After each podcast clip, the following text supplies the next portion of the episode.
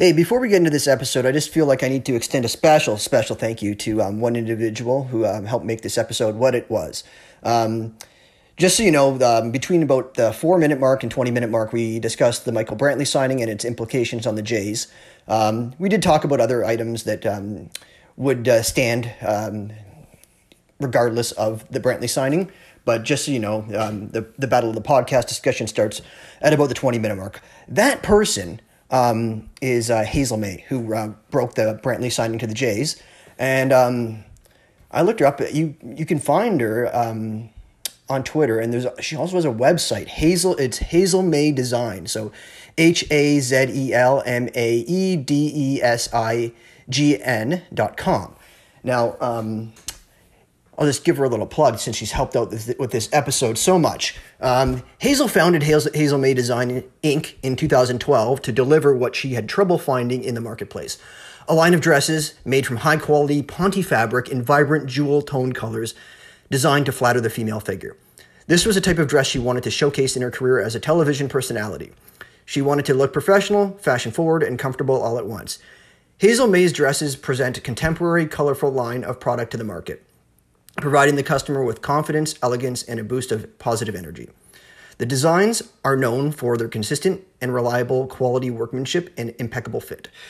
Hazel Mae has become a destination shopping experience for the working woman who juggles a busy life, seeking sophisticated looks of simple femininity and comfortable design. Hazel is committed to consistently being the brand the customers rely on for their fashion canvas brackets and not their fantasy baseball information. Just joking. Um, the dress women reach for first in their closet every time.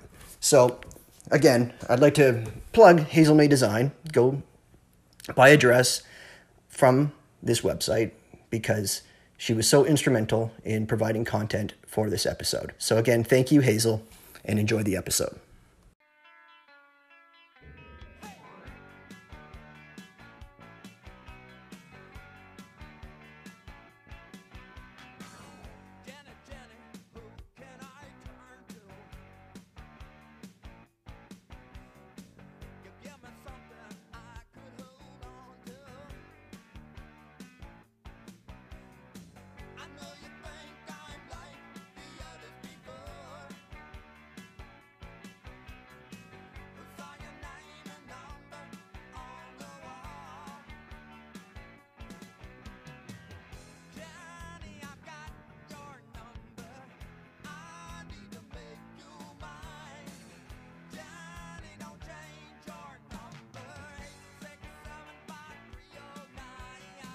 Welcome to the Draft Champions podcast. We recently had a Battle of the Podcast, which um, encapsulated a lot of different podcasts and personalities. But I'm here today with uh, Matt Williams and uh, John Legeza, dynamic duo uh, from the Turn Two podcast. And I know John has, um, well, I don't know, John, you're not as uh, frequent as a uh, frequent on uh, that Turn Two anymore, but you have Cork Stats, which is a great, great podcast that um, I recommend. So, what do you? What's up, guys? Nothing much. Same old, same old. Uh, it really feels like high gear, you know, uh, to be involved in drafts like this with all the industry heads. And the reason I say that is, you know, the the pressure in the draft room itself makes it feel like we're up against the wall of opening day. You know, I feel like this board really looks more like a March draft board than a January one. That's the that's what I've been hearing a lot, um, a lot of. So before we get going, I want to thank you guys for being a part of it and like it's been like like I said before, it's been like really good in terms of the the interaction on our group chat, which is hilarious. And like two, you two, two of you in particular are quite the witty, witty banter we have. And you two are um, tops in that category as well. Um, and then also um, in terms of like promoting it on Twitter and also just, um, um, just the level inter- interaction and the, the high caliber of players we've got. Uh, so that in addition to, um, letting everyone know where they can find you on Twitter is where we'll start off, and then we'll get um, we'll get into the a, a, bit of recent news, which wasn't really planned uh, as part of our agenda. I'm the worst at this on my own show. I always say I always give my information at the end and promote everything I should promote at the beginning. I'm, I'm bad like that. I don't. I, I don't even. Care. I don't even promote myself. I don't even care. I, I want. I want to make sure I promote you guys.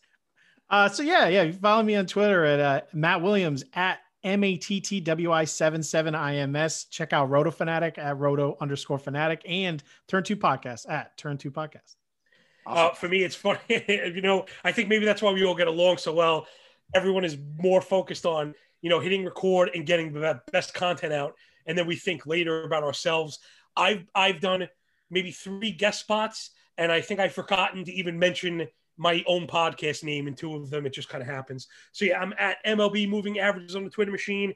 I'm on the Corked Stats podcast at the FTN Network, and I am part of um, the rotation on the Turn Two podcast, which really is is a home of mine as well. Awesome.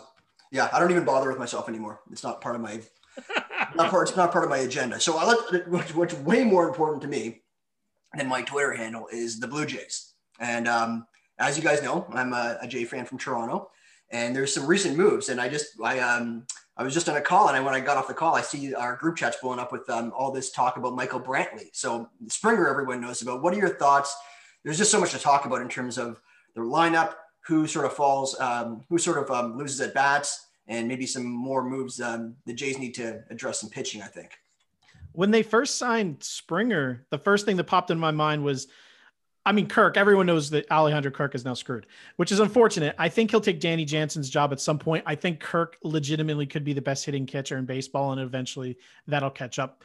But for now, he's he's screwed. But Cavan Biggio, I, I've been touting the whole fact that I was worried about him getting pushed way down because I didn't know what they had in mind. They only have two lefty, had two lefties. They had Rowdy and Cavan. That changes now that they have Brantley. So this makes it worse. I thought that Biggio um, is not a very good hitter on contact. He had like a 215 expected batting average, like a 320 uh, wOBAcon.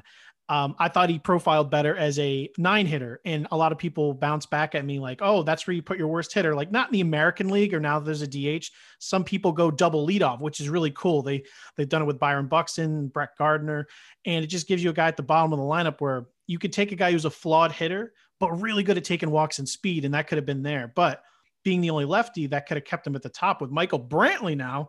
I really don't know what they're going to do. Jeff Passan took his best crack at it. I think he had Springer leading off, Biggio still at the two, Brantley cleaning up. I don't see that. I think I think now Biggio is actually in real danger of being dropped in the lineup, possibly all the way to nine. Uh, but we don't know. They have they have a million outfielders.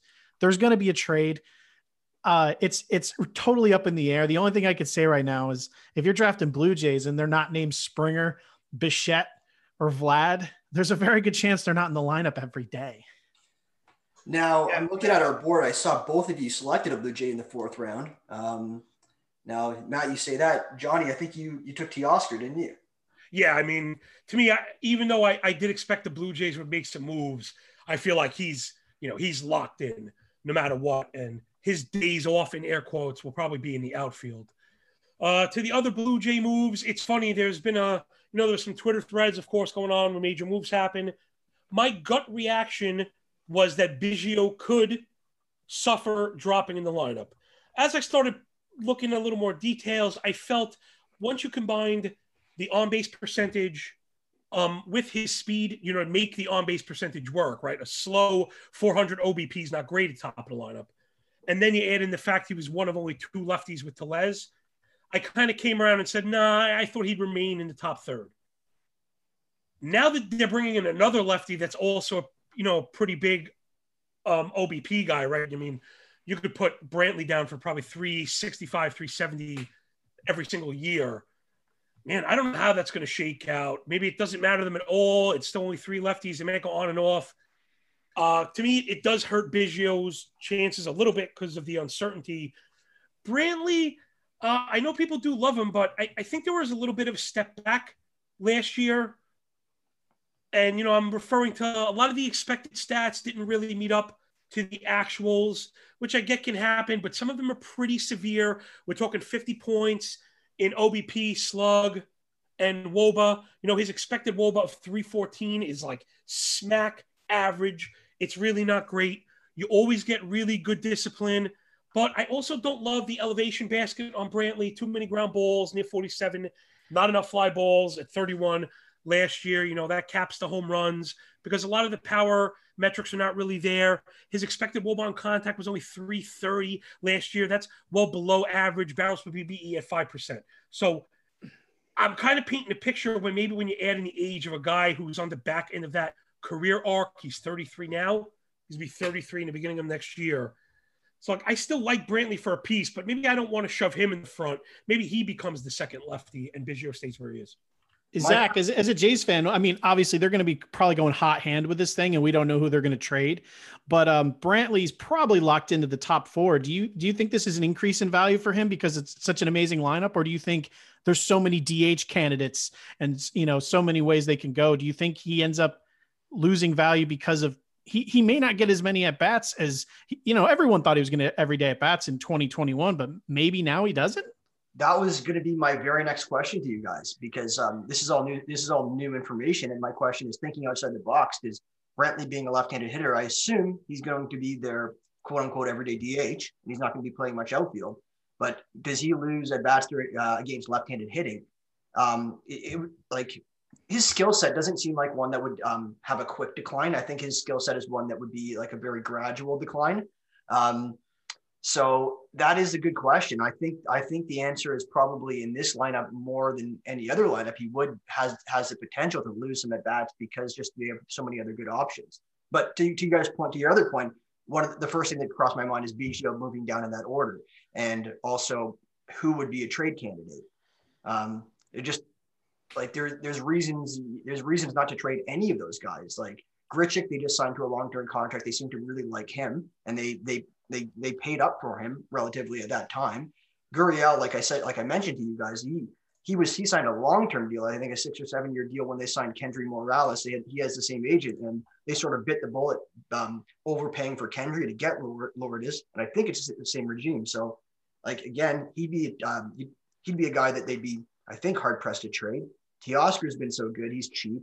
Um, like man, like thinking about like them long term, you got Groshans and um, I'm blanking their new first round pick, um, Austin Martin. Like, does Biggio become expendable via trade? That's my question. Well, here's the thing. Here's the thing, right? Like, you think he'd play every day, and him being a lefty, most people are assuming that afforded him a chance at the top. With Brantley, it really changes things. But if you actually look at Biggio, he's a reverse split guy. So on a team full of righties, he hits lefties too. He actually struggles versus righties. No way. Um, so I was originally going to look into maybe they do something like Grisham, where he bats at the top, you know, and bats at the bottom, depending on who wants on on the mound. But I mean, Biggio in uh, for his career so far um, hits lefties better than he does righties. A pretty substantial difference. So yeah, I don't know what they have in mind here. I don't know how analytic they're going to get with this. Uh, I don't know if they're going to galaxy brain this, and we know there's going to be more moving pieces, but you you move you put your best hitters at the top. I know his on base percentage. I mean, as a Mets fan, I know all about Brandon Nimmo and I'm putting the on base guy up top, but you get your best hitters the, the at bats, and he is not in their top six. uh, he, you know, he needs to, he, he's not in their top seven. You know, that's it's a really loaded team. And I think he needs to be down there. But for fantasy purposes, yeah, if you're drafting today, good luck uh, trying to project what's going on. you know, that's does that, does the average like quality? I understand it's weird because I, maybe maybe I'm we're mixing terms when you say like quality of hitter. Like I'm not disagreeing with skill set when we're talking about actually putting bat on ball, but there's another dynamic to it, right? I mean, the guy's an on base machine, and he's never put up you know a, a single digit walk rate in his life. So doesn't that make up for it? And like I said, you're adding the speed, right? Guy's a 20 steal guy I mean, I, am not really pushing for him in the front. I kind of made my case. It's not very strong for him. But uh, that's where I'm stuck on. Are we worried about how good of a hitter he is if he gets on base at a 400 clip? No, no. I, I I'm just worried. I mean, he's going really early in drafts. If he was going late, we wouldn't care um, about the you know some of this stuff. Uh, even him batting ninth, whatever, double leadoff is great because you're still going to be in for it, it, matters one time, and then the rest of the game you're in front of the big guys. Right. Uh, but I think at bat purposes and not knowing what they're going to do. It matters to all the all the hitters that aren't the studs just because you don't you know if you're drafting a guy that early you'd like to know uh, for Biggio especially you know it's for an on base guy um, who we're not sure about his batted ball skills Uh, so you don't know, you know, how his where his power is going to be capped. It's nice. It's nice to know he was in the leadoff spot. Yeah, the Brantley stuff, maybe moving him down, and that's a lot of at bats to lose. So mm-hmm. it's for a guy I already thought was a little high. This is concerning. We, you know, it's hard to project the lineup, but the the the Springer thing just piqued your eyebrow, but the Brantley thing is like, oh, especially yeah. knowing that him versus lefties is uh, him versus righties is not actually an asset. Oh, Brantley, this Brantley splits. I, I don't have them in front of me. I, I, meant I meant Biggio versus righty. Sorry. No, I, I know what you meant, but I'm just asking. Brantley splits. I don't think they're that. I don't think he's terrible against lefties. I think he's no. A, he's a career 275 hitter against left-handed pitching. It's over 1,500 plate appearances. Yeah. Brantley is uh, quote the quote professional hitter. Michael. Yeah, come on. SP Streamer just sent something in our chat. Jeff Passan's projected lineup, or he has he has I don't know if it's his projected lineup, but it goes. You guys can look. It's Springer, Biggio, Bichette three, Brantley four, Teoscar five, Vladdy six, which could be good or bad for him to take the pressure off. Then Gurriel, then Tellez, then catchers. Now I got a question. I'm sort of thinking outside the box. I don't know if you guys recall. Um, like, okay, Vladdy's not a good defensive third baseman. He's not above average. So like with their team is so loaded, like you can mix and match. Like you have so many good hitters, you might as well optimize your defense as well. It's like you might as well. It seems like you would have that opportunity. And having Vladdy at third base, I don't think is optimal. So here, this is thinking outside the box. Toby, by the way, Batflip Crazy called for the or for the Jays to trade Vlad. Would you guys riot? Would I riot? I no, I think I think like as a as a town they would, but uh, me personally, like if they if we can get like Luis Castillo for Vlad, fucking do it. Like I wouldn't. You know what's a thing? I think it makes sense. I mean, I agree with Toby that for the team it makes sense, but it's one of those things where everyone calls for the Mets to trade like Pete Alonso. It's like they're never doing it. He's an icon. Like he's like literally the fan favorite. So it's it's just interesting what they're gonna. I mean, I think we all think they're probably gonna trade uh Gurriel, right? That's that seems like the rumors, like to Cincinnati. I, I don't know. I, I kind of, I personally, I love Gurriel. I think I'd rather them trade Vlad and get more for him. If, if you're going to trade one of those guys, it would be interesting. It would be a great trade for both teams. Guerrero for Castillo, that'd be cool. Oh, um, um, Cincy would do that in a heartbeat. Yes, they would probably demand. Uh, they they we could probably nice. get more. We could probably we could probably get Luis Castillo and like maybe Lodolo or something else with it. Yeah, I mean it ain't gonna happen, but it's, it's yeah. Okay, here's my here's my here's my completely out of nowhere question. Uh, thinking outside the box. I don't know if you guys recall when when Gurriel came up, he played second base. Do you show do you shove Biggio to third, and then I know Gurriel wasn't good defensively at, th- at second base. That's why they took him off second base, but Vlad's not good either. So do you shift Biggio to third and put um, Gurriel at second base, and then um, put Vlad at first, and say see you later, Tellez? I mean, I definitely think Rowdy's screwed, uh, which is unfortunate. I this is what I was afraid of with Get Rowdy. That's why I completely avoided him. I know he has this. Uh, he had the hard hit data, but I was avoiding him all job season because I was afraid of this. Because, like you said earlier, uh, Brantley is making everything worse because not only is he a lefty, um, which both both Biggio and Rowdy are. But he's a guy who probably needs to occupy the DH, which means not only is uh, Rowdy not going to be there, neither is Vlad, and Vlad's not sitting. Uh, so that I mean, yeah, Rowdy is Rowdy is very screwed. Yeah. Uh, so yeah, I I think that's moving Biggio um, would make sense there. I mean, who knows? Uh, you know, if they can be, think outside the box, their team would be better trading a bigger piece for a better pitcher. But if they can just trade like Grichuk um, or something and get something smaller in there and just move things around, uh, that would be good. Or you know, because right now you're you're destined to have a a couple of way overqualified uh, bench bats. Someone has to go, but um to yeah to answer your question i don't know but i think that that makes the most sense is moving Biggio to third and uh and moving Gurriel because I also love Gurriel, but it's it's all in what they have planned. Uh, all the rumors have been Gurriel as far as trade rumors, so that's where I'm my mind jumps to.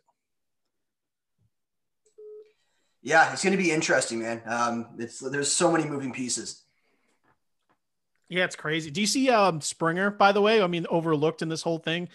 Uh, yeah, Derek Carty uh, put out this thing for the bat. Now that he's, you know, if he was, this was in um, Rogers Center all year, which he's not going to be, but he said it was independent of the um, the the the you know, was it his actual uh, projection is based on Rogers Center, but the overall results uh, didn't matter where he was. He's a top ten hitter according to the Bat X now, like top ten overall. So um, yeah, him moving into this uh, juggernaut lineup. Everyone else is trying to, you know, we're trying to break down the tinier pieces, but the big news here is, man, George Springer is a uh, is, is in a stacked lineup right now. Yeah, and like Buffalo's good too, but last year, like the, the Houston Astros were also amazing. So I don't think I don't know if it's that big of an upgrade to what you, we've seen historically from Springer. Um, well, I think it's well here. Like Houston wasn't that great last year, but it was for every other year he was there. But um, I don't know. Now that you see it on paper, it's just like, yeah, that is that is a really good lineup. It's just overall, it's just I'm excited for this. Do you think Springer hits leadoff for sure? Uh no. Um, I think it's one of the few teams where it's uh, where it's up in the air. I think he will, if I had to bet. But uh, if he hits yeah. three, if he hits third, that could be a like. Imagine Springer is like a 125 RBI guy. If he yeah, third, that, yes, that could be pretty crazy. I, I know it takes away some of his runs, but he would still be good in runs. I mean, I could you could draw this up some. I mean, I could see Biggio leading off, um, and, and then Springer batting second, and then Brantley batting third. Um, there's you could see you know Springer uh, batting third. You can see, uh, yeah, there's a there's a lot of ways Bichette to go here. Third, like I see Bichette as more of a one-two guy more than anything. I don't really. Yes. Yeah, I agree there too. But if I had to say something now, I would say that I think everyone's probably thinking this as well. Bichette stolen bases, like uh, I don't know. I, I now this this sort of take like if, if I would have one takeaway, I think Bichette falls out of the second round for me. He's more of a third round guy now. Um, I think one thing now that you have this incredibly stacked lineup where there's no real room, um, all of them for the most part are aggressive hitters. It's nice moving Brantley in there to go with um, to go with Biggio as someone who may actually take a pitch. But uh, I think other people have alluded to this. I don't think the steals are going to be there for a lot of these players. Um, and I think adding in another guy like Springer makes it even worse because you don't like to take the bat out of Big Bopper's hands. And they're mm-hmm. pretty much all that. Like almost the entire lineup are people you don't want to take the bat out of their hands. So, I mean, unless you're hitting, unless you're hitting like with Biggio at bat, you're not going to be stealing too many bags. It's, it's going to be tough. Yeah. All right, so you guys want to move on? We've talked about the Jays quite a bit. I could, I, I could honestly talk about this for another hour, and hour and a half. But um, let's get into our let's get into our battle of the podcast league, and um, we're going to try and get in as many people, get on the show as many people as we can to sort of do some analysis. And um, you guys are a great combo. We're gonna we're gonna look at um, um we're gonna we're gonna look at um, strategy in general. Then we're gonna have a segment called Defend Your Pick, uh, where I'm gonna um, take up take one of your guys' pick and and um, play devil's advocate on you guys, and then we're gonna talk about um, what did we call it? What did we want to call it? Um, you're taking one. You're you guys. We're gonna put you guys against each other, John and Matt, and, and you're gonna pick one pick from each other's team that is we call it a reach or the worst pick in history. Worst pick in the history of the world. Okay. no, I, I mean, well, I guess I guess biggest reach makes sense. Okay. Well, we'll we'll we'll, we'll, we'll feel it out when, once we get to that segment. um, all right, let me get to my notes here. So um, let's start with John. So we, we talked before. We were talking, I guess we'll call it online or offline, whatever, however you want to call it. Um, it it's offline now. Um, we talked about KDS preference. Now you you drew the number one pick, and um, I know you like to. You're a corner. You're a corner drafter, drafted on on. You're a turn drafter, right? Yeah, I'm a wheel player. Yeah. Yeah, that's what it is. Sorry, a wheel player. See, um, go ahead and maybe uh, talk talk me through um, your um, talk me through um, your thought process on where you want to draft. Has this draft changed your mind at all? And um, yeah, yeah, yeah. Okay, so this is this is generally uh, for 15, right? We're talking about 15 with KDS. 12, I think it all matters a little bit less, and I'll get to the reason why. So the reason I like the end of the of the first round is because I think there aren't enough one A players to get to everybody twice. And there may not be that much difference between you know hitter five and hitter nine but then you get pitcher you know uh, three or four or five instead of in this draft when pitching does go fast when you're on the front wheel when you're on the front turn and you're watching that run happen you're just stuck with this like helpless feeling because there's really there's nothing you can do about it.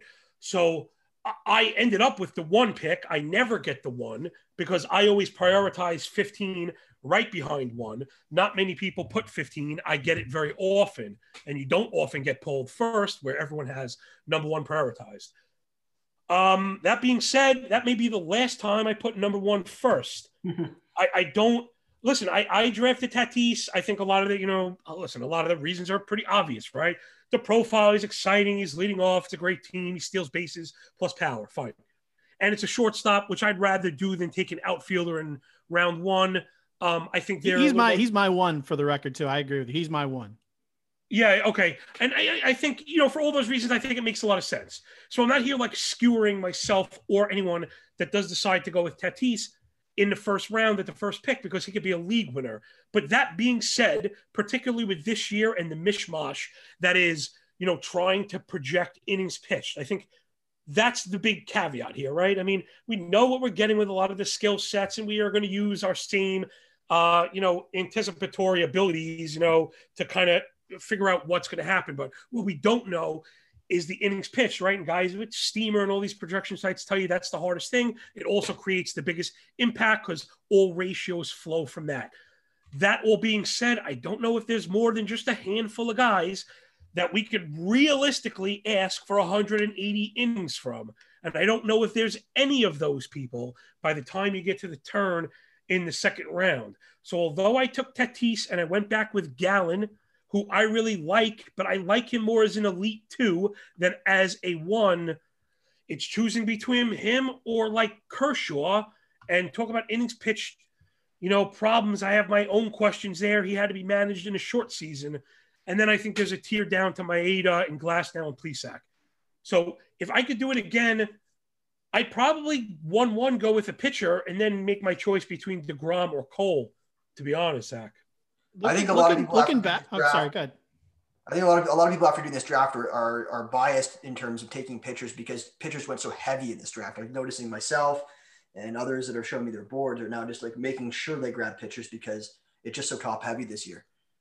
Hey, John, you grabbed Tatis Gallen and then you went Tucker Grisham Teoscar, and then you ended up getting for your other pitcher, your starting pitchers, you ended up with Alcantara, Eflin, and Stroman um i mean hindsight is is the easiest breakdown in the world but do, is there any regret here even though you said you didn't uh you're not high on kershaw any regret of not maybe going back to back like double tapping pitchers instead of taking tucker or you just happy with uh are you happy with your well I, I tucker tucker was a really nice surprise. Again you know there are other elements of everyone's game. In particular I'm a volume player, and because I'm always at the wheel, there are certain players I never get to have any player shares of. So that was kind of my Tucker play. I don't have any Tucker. I love him. I think he does everything. He very rarely falls to where I can get him, but I would back that pick. Yeah, I, I, I think maybe one of the three outfielders, maybe I wish that I had gone with a pitcher, but even now I feel like I would have been sacrificing where I didn't want to mm-hmm. because pitching went so high. For me, it's a clear overpay. So uh, Matt pointed out I had uh, Grisham and Hernandez at the four five turn. So at that point, I could have taken Carrasco, Ryu, Hendricks, Barrios, or Bundy. And for me, Alcantara is in that same clump. And maybe like I could make the argument for him, particularly as far as innings pitched, where I hoped he would fall and he did. But man, there really wasn't anybody left that I even really wanted. I, I guess I would have had to foregone Tucker and jumped for like I really like Plesac and I really like Maeda there, I guess hard to say it's a regret. It's a really tough room. You know, I got guys at a value. I think. You just you just refuse to bully get bullied into right. I'm, uh, exactly any of the you, runs. You put it right. I, I kind of let this draft because of all the quality players and because of my position on the extreme end. I wasn't going to let other people dictate my draft. I was going to let it all come to me oh man, you named the starters, man. Uh, I'm, I'm okay. Uh, you know, uh, there aren't, I don't know if there are any great rotations. And if there are great rotations and they're hitting is probably um, skeptical. So, you know, we've spoken about this before. You usually leave with a hole in a 15 team draft. I think mine is more depth. And yeah, I think that just is what it is. I, I'm going to rely on guys like Sheffield, Dane Dunning, Deivi Garcia. I mean, there's a lot of hope. Lindblom and Peterson. I have a lot of guys that I, I can make arguments are going to be good, but the range of outcomes are a little wider than I'd like. Yeah, I think um, if you look ahead uh, with using KDS for the first couple rounds, I think um, so. Being in the middle, I like.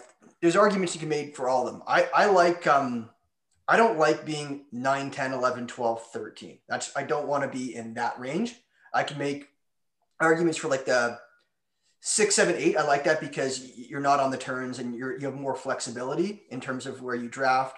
Um, being at the top, I think I like being more close to the, the number one, two be, uh, in that range because I feel it's more important to me to get a number, an early third pick than an, than an early second pick. Because if you're in that front end of the draft, all those pitchers are, all those good quote unquote pitchers are already gone. So I'd rather, I'd rather have something near the end of the second round and close to the early third round because I think there's a there's sort of a tier that dries up um, after like early third round, like once you get to like the Bogaerts, Tim Anderson range, where you really want to. For me, I really want to come out of the first couple rounds with a shortstop because I think it drops off drops off so quickly. So I I'd either want to be really really early or really late, so I can at least or really late, so I can at least get something.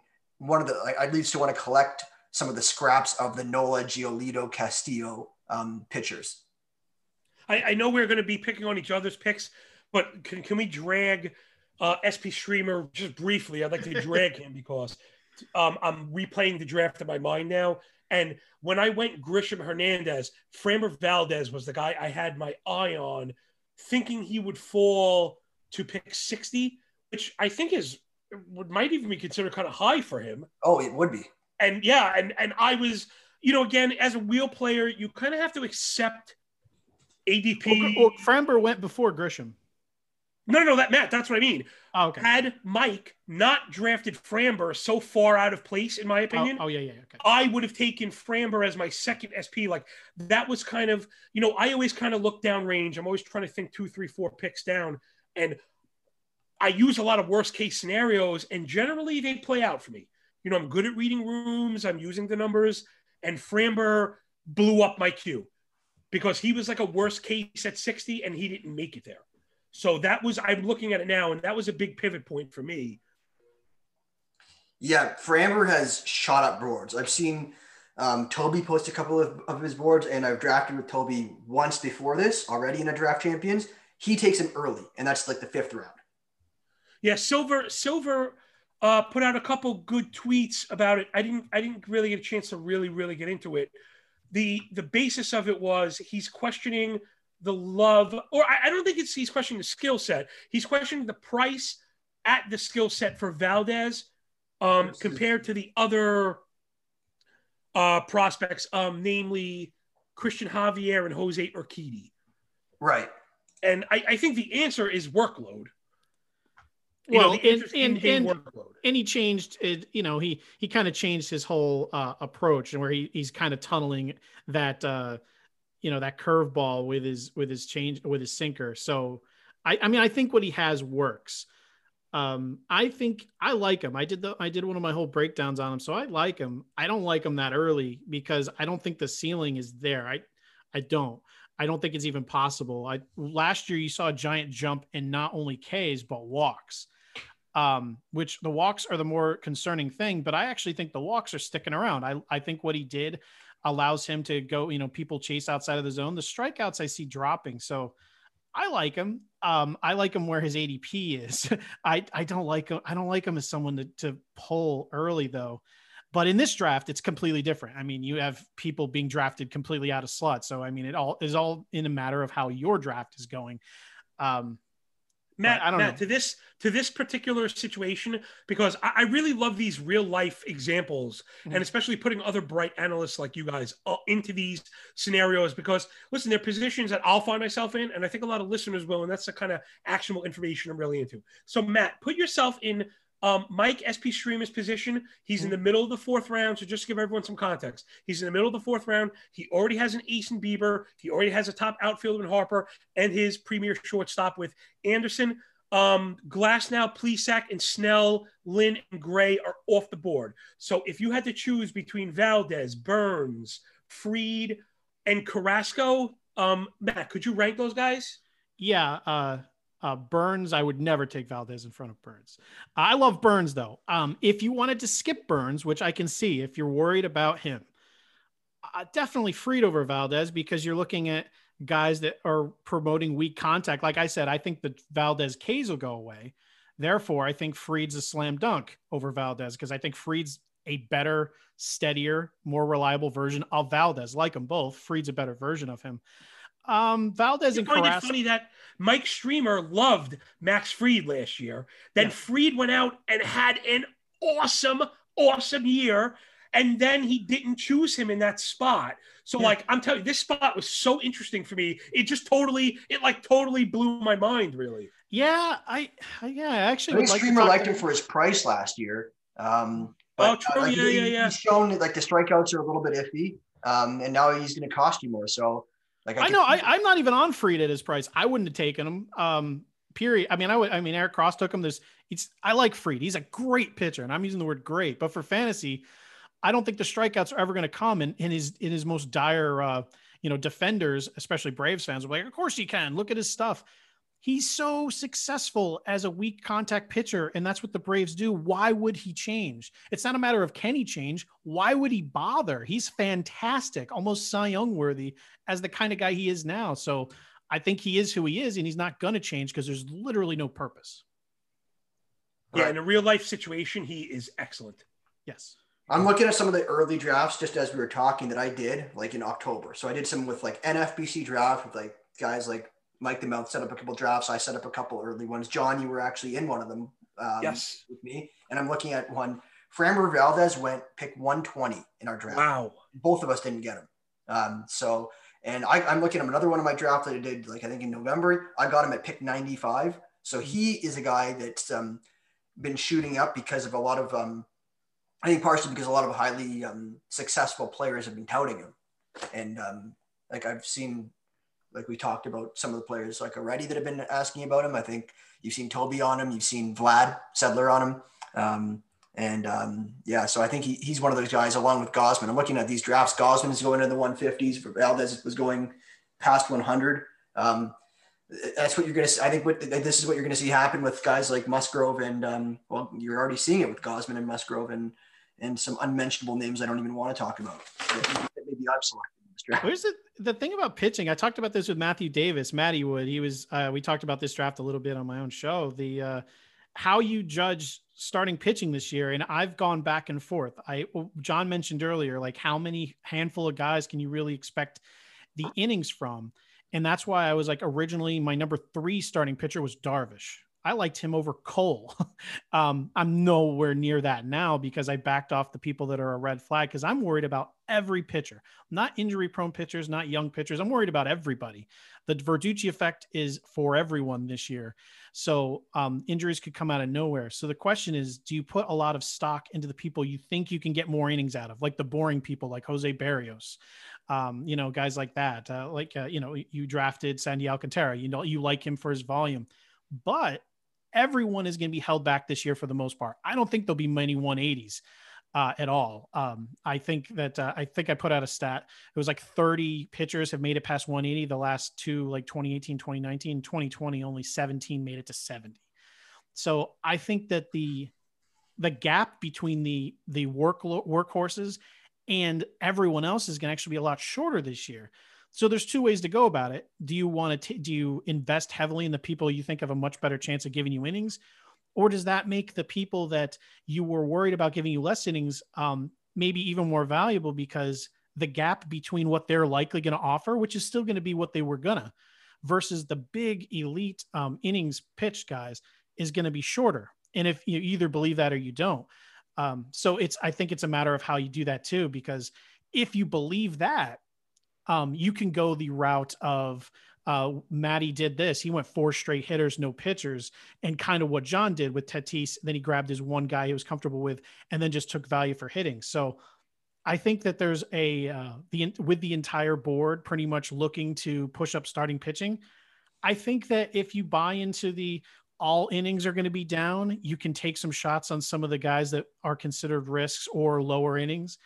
I think that you can have a lot of value if you're willing to gamble, but It's a gamble.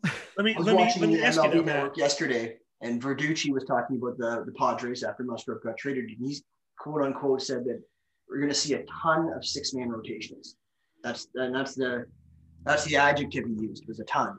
Yeah, uh, well, I've said that, or I think you'll see, you know, teams work in a six day for openers or something like that. Um, to be honest, that that becomes another kind of nebulous argument a little bit because we could argue that that will help get them to the finish line, and you know, you're still getting them once a week, which is really kind of the expectation for starters. Two starts are really nice, but it could happen with scheduling that you don't really get one. So, uh, provided you're going to get them once a week, I'd be all right with that. I wanted to back up to what Matt said because again, I love the theory, the theoreticals, and I love to try and stay down range with my thinking. So, all right, it's very it's very easy to employ the draft strategy where you believe the very best guys give you a huge disparity from the guys below them because the answer to that is draft pitching early and then figure it out. Fine. I'm more interested in the, in the other fork in that road. If and, and again, I'm not I'm not trying to argue for it because I, I I don't know, but I am saying if you do believe that there is a closer gap than usual, as Matt was alluding correctly, is a possibility. I think then we hit a range where really effective relievers maybe better than the bottom 40% of starters. Yes, late round in, in draft champions, it should be loaded with elite elite relievers. You should be loading them up and just punting these loser pitchers off your roster. Yeah, I mean, even like five, like guys that are like fives. I'm trying to. I don't want to pick on anyone's team. Well, Steven. Matz, he's not drafted yet. Okay, yeah, that's don't draft don't draft Steven Matz. Well, yeah, but but also that right. Maybe that's not. Maybe that's not a bad one, where he will get drafted because someone will be thinking, oh, you know, maybe Luke Cage doesn't work out, or maybe he ends up in a rotation. Blah blah blah blah. Is there a pathway where he's even worthwhile at his best case if you're employing that theory? And the answer might might be no, where you'd rather have all the uh, you know Aaron Bummers and uh, Brusdar Graterols and um, Star uh, Starmont, right? And uh, Devin, well, Williams you have to pay for Devin Williams, so maybe maybe he's an exclusion. But you know, where guys like that might be more productive than, than a lot of the starters. Well, here I'm not even. Don't even look at uh, the closer there in um in Texas. Uh, I can't even think of his name. Um, Hernandez? Leclerc- probably Leclerc. Uh, take Oh. take the take the two setup guys below him. That's better than Steven Matz. Take the two setup guys below the, the Texas Rangers closer. But Yeah, yeah, below Leclerc, I- Why why are you so down on Matz? Like and, and No, no, no. I, I'm bringing him up as an example as a guy who hasn't gone yet in the 34th round. Um, he's on the top of my mind because I'm a Mets fan. I'm just saying that um, they have, you know, just take some really talented, um, just take some really talented relievers, and a couple of them can replace a middling starter in a year where you're not sure about starting uh, about innings. You know, you'll get innings. I mean, I, I think it really bumps up a guy like um, like uh, Lugo. Um, you know, obviously you're going to be paying more for uh, the more elite guys uh, like Hader, but uh, the multi inning guys like that too. I mean, you're telling me that he's going out there pitching like six innings a week, um, possibly, you know, five, six innings a week, striking out one or two a game. He has, he has three shots at maybe pulling a win.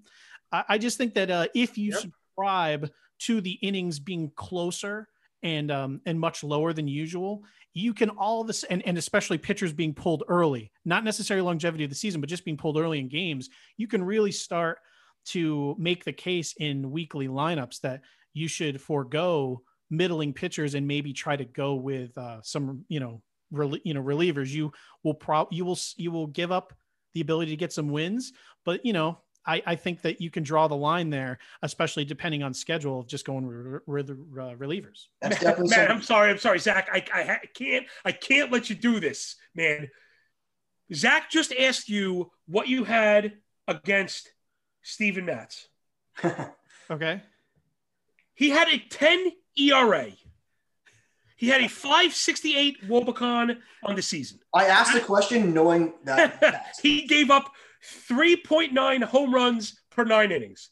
That is what I have against Steven Matz. No, more more so, it's funny, man. Matz really burned me last year, and guys, you know, because I'm, I'm betting, so I'm really have the microscope out. Matz for the longest time, Matt. I wonder if you know this as a Met fan. Matz had been amazing at home for the longest time. Yeah, I know. Steven Matz was lights out at home for like two straight years. He was just unbelievable. And that really came to a screeching halt. So I was, I know we're kind of busting his chops a little bit, but it was really funny. How about this 2019? I got it right here. Home ERA 2.31, road ERA 6.62. And he did it the year after also three and a half ERA, near five ERA on the road year before. He just always like that. He blew up on me last year. Sorry, Steven. That's a that's a cautionary tale on prospects as well because I remember because I'm I'm, I'm uh, hyper focused on prospects all the time playing in dynasty leagues. I think at that time when he was coming up, I believe, and you can correct me if if you remember, him and Snell were like neck and neck coming up as prospects, and you could like flip a coin to to like ask me who you wanted between the two of them. They're both hard throwing lefties, and look how look how look at the big variance in terms of that how that turned out. Won't really offer. I, I mean, I won't really. Uh, I, I won't really uh, dispute that. Uh, I will say one thing. I'm after it seems like I've been crapping on Steven Matz. I just brought him up as a back of the rotation guy that you may yeah, pick no, up no, later in a draft. Example. I will say one thing though. Um, he did really, really well when working with like Phil Regan and um, he didn't get to work with him at all during the COVID because you know he retreated. But he has worked with him all off season. So the person that actually helped Steven Matz be sharp uh, is back and working with him like all off season. So um uh, you know uh, this is me completely like hedging my bets with me crapping on Matz but there is something there's something there if, if if I had to bet on Matz versus Lucchesi, uh I would actually put my money on Matz I think the I think um Lucchesi has a better chance of actually helping in the bullpen. He's very effective versus lefties, and the Mets uh, currently don't have one on the roster. So I think he's better, probably suited currently for the bullpen. And I would, I think Matz will win that job until well, Thor comes, until, until Thor comes back and steals it. Boo! John just drafted Nick Pivetta in this league. Boo! Yes. innings pitched, baby. Innings pitched. Uh, innings pitched. Innings pitched is a running theme. Uh, I I think I have them all the way up and down um, my lineup, right? I'm a super conservative guy, and I'm watching people are drafting players that I could see getting zeros, and so I'm still focused on like guys that have everyday roles. And I'm surprised other people are not. So I'm kind of sucking it up. I was surprised Pivetta made it back, to be honest. Right? Isn't he going to get a full whirl? He's going to get a fur, like a real shot Unless they add someone, I guess, which is unlikely at this point. They'd have to add a. I think they'd have to add a few people to bump him out. Russ, the resource has uh, Tanner Houck, who I don't. I don't even know who that is. You don't know uh, who that is? I drafted him. It, it, yeah, I was gonna say I was sad when I saw he was already taken. He's. Uh, I definitely am in on him. Yeah. Oh, I, he was in. I didn't even say. I, I took. I took so much focus off the Red Sox last year because it was so terrible that I guess it makes sense. It would bring in a He's a guy that I was afraid Jorge was going to draft. Yeah, I know. I wanted Houck and I wanted Dean Kremer, which I took Aaron Bummer right before Semien, and he took Kremer, and I'm sad. But as uh, as Toby said earlier, if you like a player, you should probably draft him.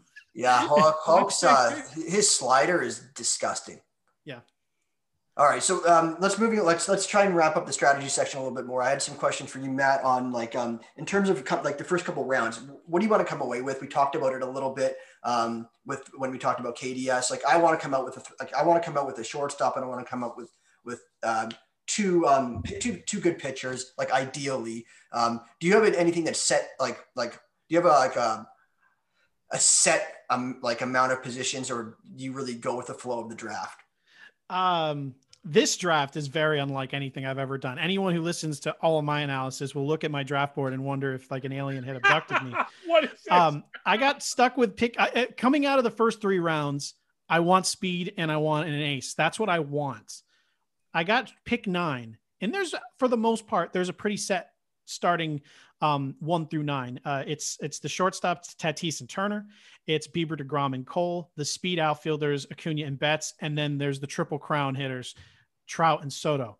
Trout's the number one, the last guy I wanted.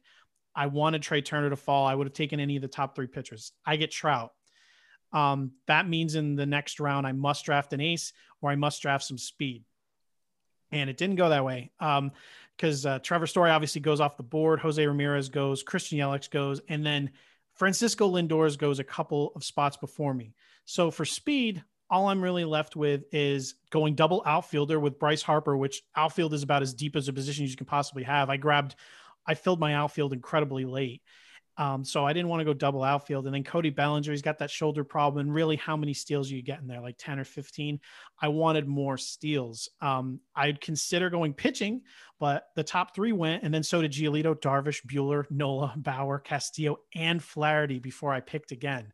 My next guy up was Woodruff and I strongly considered doing it. But then I knew I'd be really chasing steals for the rest of the draft. And this is a cool league where everyone likes to talk trash. So I have Mike Trout. So I decided, all right, I'm taking Adalberto Mondesi. and I maybe I drafted, maybe I drafted, you know, 60, 60 home runs and 80 stolen bases here in the first two rounds or as draft cheat said, I uh, I drafted um, zero stolen bases and uh, and uh, for for the first couple of rounds. So yeah, I think that uh, people are making fun of me for the overall, but I said in the chat, I either want to win by 50 or not at all. Hey, you, you called it from the start. Uh, I don't, I don't, I'm not too down on the on the start there. You know, you mentioned before uh, not getting pushed around. Hmm? You know, you don't get to choose where you pick. I mean, you know, only up to a certain extent, right, Matt? It's that, it's a that, risk, right? I was uncomfortable going double outfield. Um, I didn't want to jump pitching. So I thought, all right, Trout and Mondesi puts me at an incredible advantage if, if he's healthy. He doesn't need to be good. Uh, this is fantasy baseball. He can be shitty. Look at uh, Victor Robles uh, two years ago. He was one of the worst hitters in baseball, almost went 30 30. Um, if Mondesi's healthy, I'm good to go. And it allowed me later to really uh, really have value fall into my lap, which I'll get into in a second because I was set at stolen bases for a while. I didn't draft another stolen base until like pick 12 or round 12. So I didn't even draft a single one. And it allowed me to take guys with zero speed um, and take value. Third round, I had to take a pitcher, and Kershaw Maeda had already went. I had considered Plesac and Burnes there, but like I said earlier, with the per inning thing, uh, and the innings being, I think, maybe hoping the innings will be closer together. I took Tyler Glasnow, which for my SP1 is very unsettling. I'm so triggered right now. But as a by as an a per inning pitcher, he could be one of the best in all of baseball. And when in 2019 he was on a per inning basis. So I decided to take a shot there, hoping to get Corbin Burnes on the way back. And I'm like, all right, I'll go upside. Jose Abreu makes it back to me. Again, I don't need stolen bases. I'm pretty set. This is the max pick in the fourth round for Jose Abreu out of all DCs. I take Jose Abreu. It comes back to me, and I'm hoping three starting pitchers make it back to me Kyle Hendricks, Jose Berrios, or Zack Wheeler, because I want some innings. All three of them make it back to me, but so does Vladimir Guerrero Jr., who's a guy I don't want to draft at all. But this is also his max what? pick in any DC. So he gets to me and I'm like, okay, I'm going to gamble. I'm going to go upside and I don't need the stolen bases. I'm going to take Vlad here, uh, go for full freaking upside and maybe one of Hendricks, Berrios, Wheeler make it back to me. None of them did. Uh, neither did Dylan Bundy. And now I end up with Jesus Luzardo. So uh, then I'm like, you know, Glasnow Luzardo. I'm feeling a little sick for innings. But the rest of the way, um, I took Stephen Strasburg again. I think max pick. Um, and then after that, I tried to supplement it a little bit. German Marquez throws a ton of innings. Uh, I took uh, Eduardo Rodriguez to add to my risk, but again, he's uh, apparently no. I don't think he's that risky. The uh, they said he is um, no restrictions heading into spring training, which is all I kind of need to hear. I mean, he was coming off of a heart problem. You never really hear that, but he says he's fine. The doctors say he's fine, and he has no restrictions. So, uh, yeah, I take um, take Marquez, I take Eduardo uh, Rodriguez, Tanaka way past his ADP. They, you know, people are worried about him going back to Japan. I saw that he was seeking a deal for one year, 15 to 20 million. I think someone bites on that. So I was happy to take the gamble there. And then I, I and then I roped it together with a couple of boring names like Luke Weaver and J.A. Happ. And I threw Michael Kopech in there for whatever 75 or 100 wow, innings huge. of possible excellence. So um, okay. yeah, I just I took advantage of max picks all day. I didn't set a single min, which I think in this draft we may have set like 10. Oh, but I set I set like 10 maxes you're, you're going against the grain there, against uh, everyone getting their guys. Yeah, I mean it, this one. I, mean, I can't believe you got. I can't believe Kopech fell like after not to not to knock this pick, but like AJ Puk. Yes. Like, yes. I, I can't believe that. Uh, and I, I, like Puk too. Uh, I'm rooting for him, but you know, I, mean, I think he's at this point. I, I would be surprised if he could throw 40 innings in a season. I hope I'm wrong. Uh, Kopech, you literally, he's he's the lottery ticket of lottery tickets. I don't know what to expect. He could be in the bullpen for all I know. If the White Sox are serious about a World Series, he probably should be.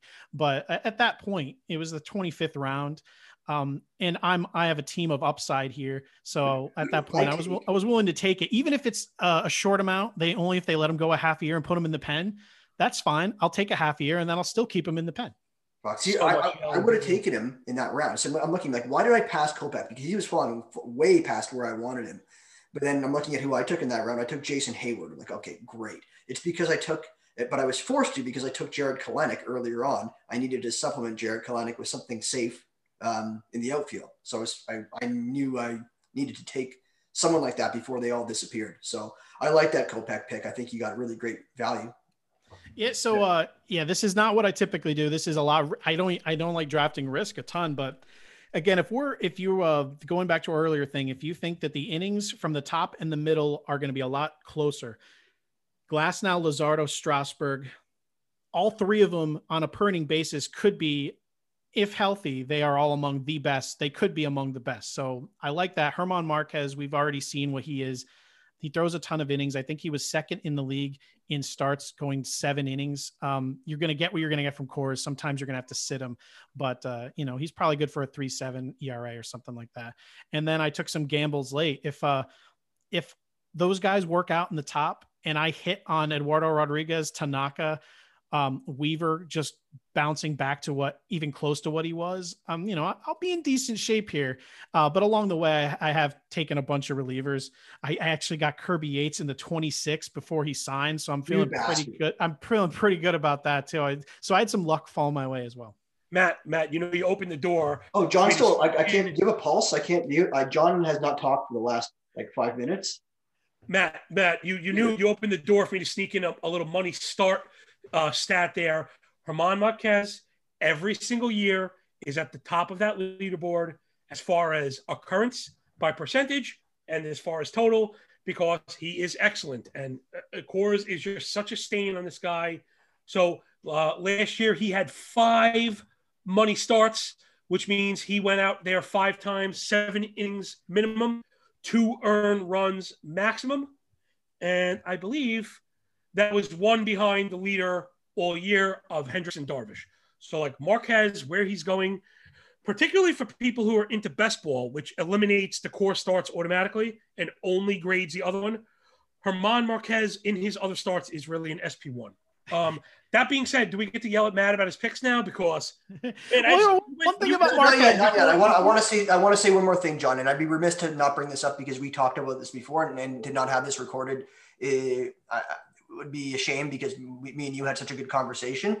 Um, now I want to focus on that um, Erod pick a little bit, and, and we'll lead into what me and John talked about. He might figure out what we what I'm what I'm getting at sooner than later. But um, he threw 200 innings in 2019, I believe. Am I correct? Yep. He, so, he was basically before Aaron Nola proved me wrong this year by being elite. Um, he was pretty much Aaron Nola um like the, the like what I thought Aaron Nola was going to be like when you combined his elite season with his down season. That's Eduardo Rodriguez. He's a poor man's Aaron Nola. So I, I want to talk about like the immunity to COVID season. So the shortened season. So everyone had a downtick in innings pitched, and now we're expecting them to have to ramp back up by not pitching as many innings this year. Now I'm thinking like, are there any examples of someone without an arm injury? So like Tommy John obviously screws everything up. That that pitched 200 innings one year had a year, say, call it a year off, a layoff, and and then came back and pitched 200 innings because we're like, I think COVID sort of biasing us because uh, pitchers that come to mind are like David Price. Like, why can't he ramp back up to where he was before because he had that year off? A guy like Erod is another maybe not so good example. So what me and John were talking about, we went through pitchers and like, did we have did we do we have any examples of like in the past, recent past, the pitchers that threw like a, like a large amount of innings had like a year off for an injury, but maybe not an arm injury like a Tommy John, and then came back and then and then again threw 200 without a problem. And the one guy that, that I found was Stroman. So in his rookie year, he threw 130 innings. Then his second year, he blew his ACL or his Achilles, I think. He threw, and then he came back miraculously at the end threw 27 innings plus playoffs. I think John had the he had the numbers. I think he said 19 innings in the playoffs, so 45 innings total in 2015, which would be like your 2020 45 innings. Next year in 2016, coming back, he threw 204 innings. So, like, are we are we maybe shortchanging some of these pitchers that um, can come back and throw? Maybe, maybe, maybe like Stroman is an example.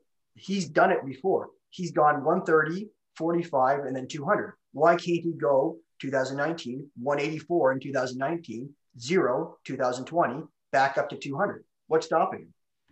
I mean, nothing is possible. I, just history. I mean, the you know the odds are against it, but it's not out of the realm of possibility. So you kind of have to weigh that in to your calculus. Also depends on per pitcher. I mean, not to open up a can of worms here. I don't think Stroman was injured. I mean, take it for what it is.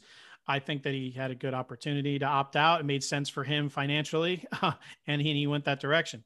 Um, I think he, he, he, he could have been fine. But um, David Price, I think that the year off helps him for at least what he is now. Overall, like at his age and his injury past, I think that I think if you were interested in him in 2020, uh, you should be more interested in 2021 because I think that uh, he probably could have used the the year off. Um, I wasn't expecting him to go crazy amount of innings, um, no matter what. But yeah, I think uh, it just depends on the kind of player. So yeah, it doesn't necessarily worry me too much. I mean, I I am definitely off of some of the guys with the arm injuries, but like you said, if it's not arm related and you just have the year off, yeah, I don't think it's necessarily like a scarlet letter. John, any comment on that? Because we talked about like the we, I mean, we brought up uh, Darvish as an example. I, I try not to get too far into, you know, trying to predicting stuff I have no ability to. But what I would say is we looked at a number of people, and I didn't, uh, I didn't, I don't remember seeing many jumps anywhere for any reason more than I think we found 130 innings. And then I think we even found a few cases of 130 inning boosts. So until I have anything better right now, that's kind of the number stuck in my head. You know, not to say it's totally arbitrary. There's a bit of data behind it, but it also feels like common sense wise, you know, um, you know, we've often used 50 innings to tack on. That I never, I never truly believe too much in that. So uh, we're going to find out one way or another. And you mentioned it earlier. I think the sixth day in the rotation is one way to stretch it out without asking for too much.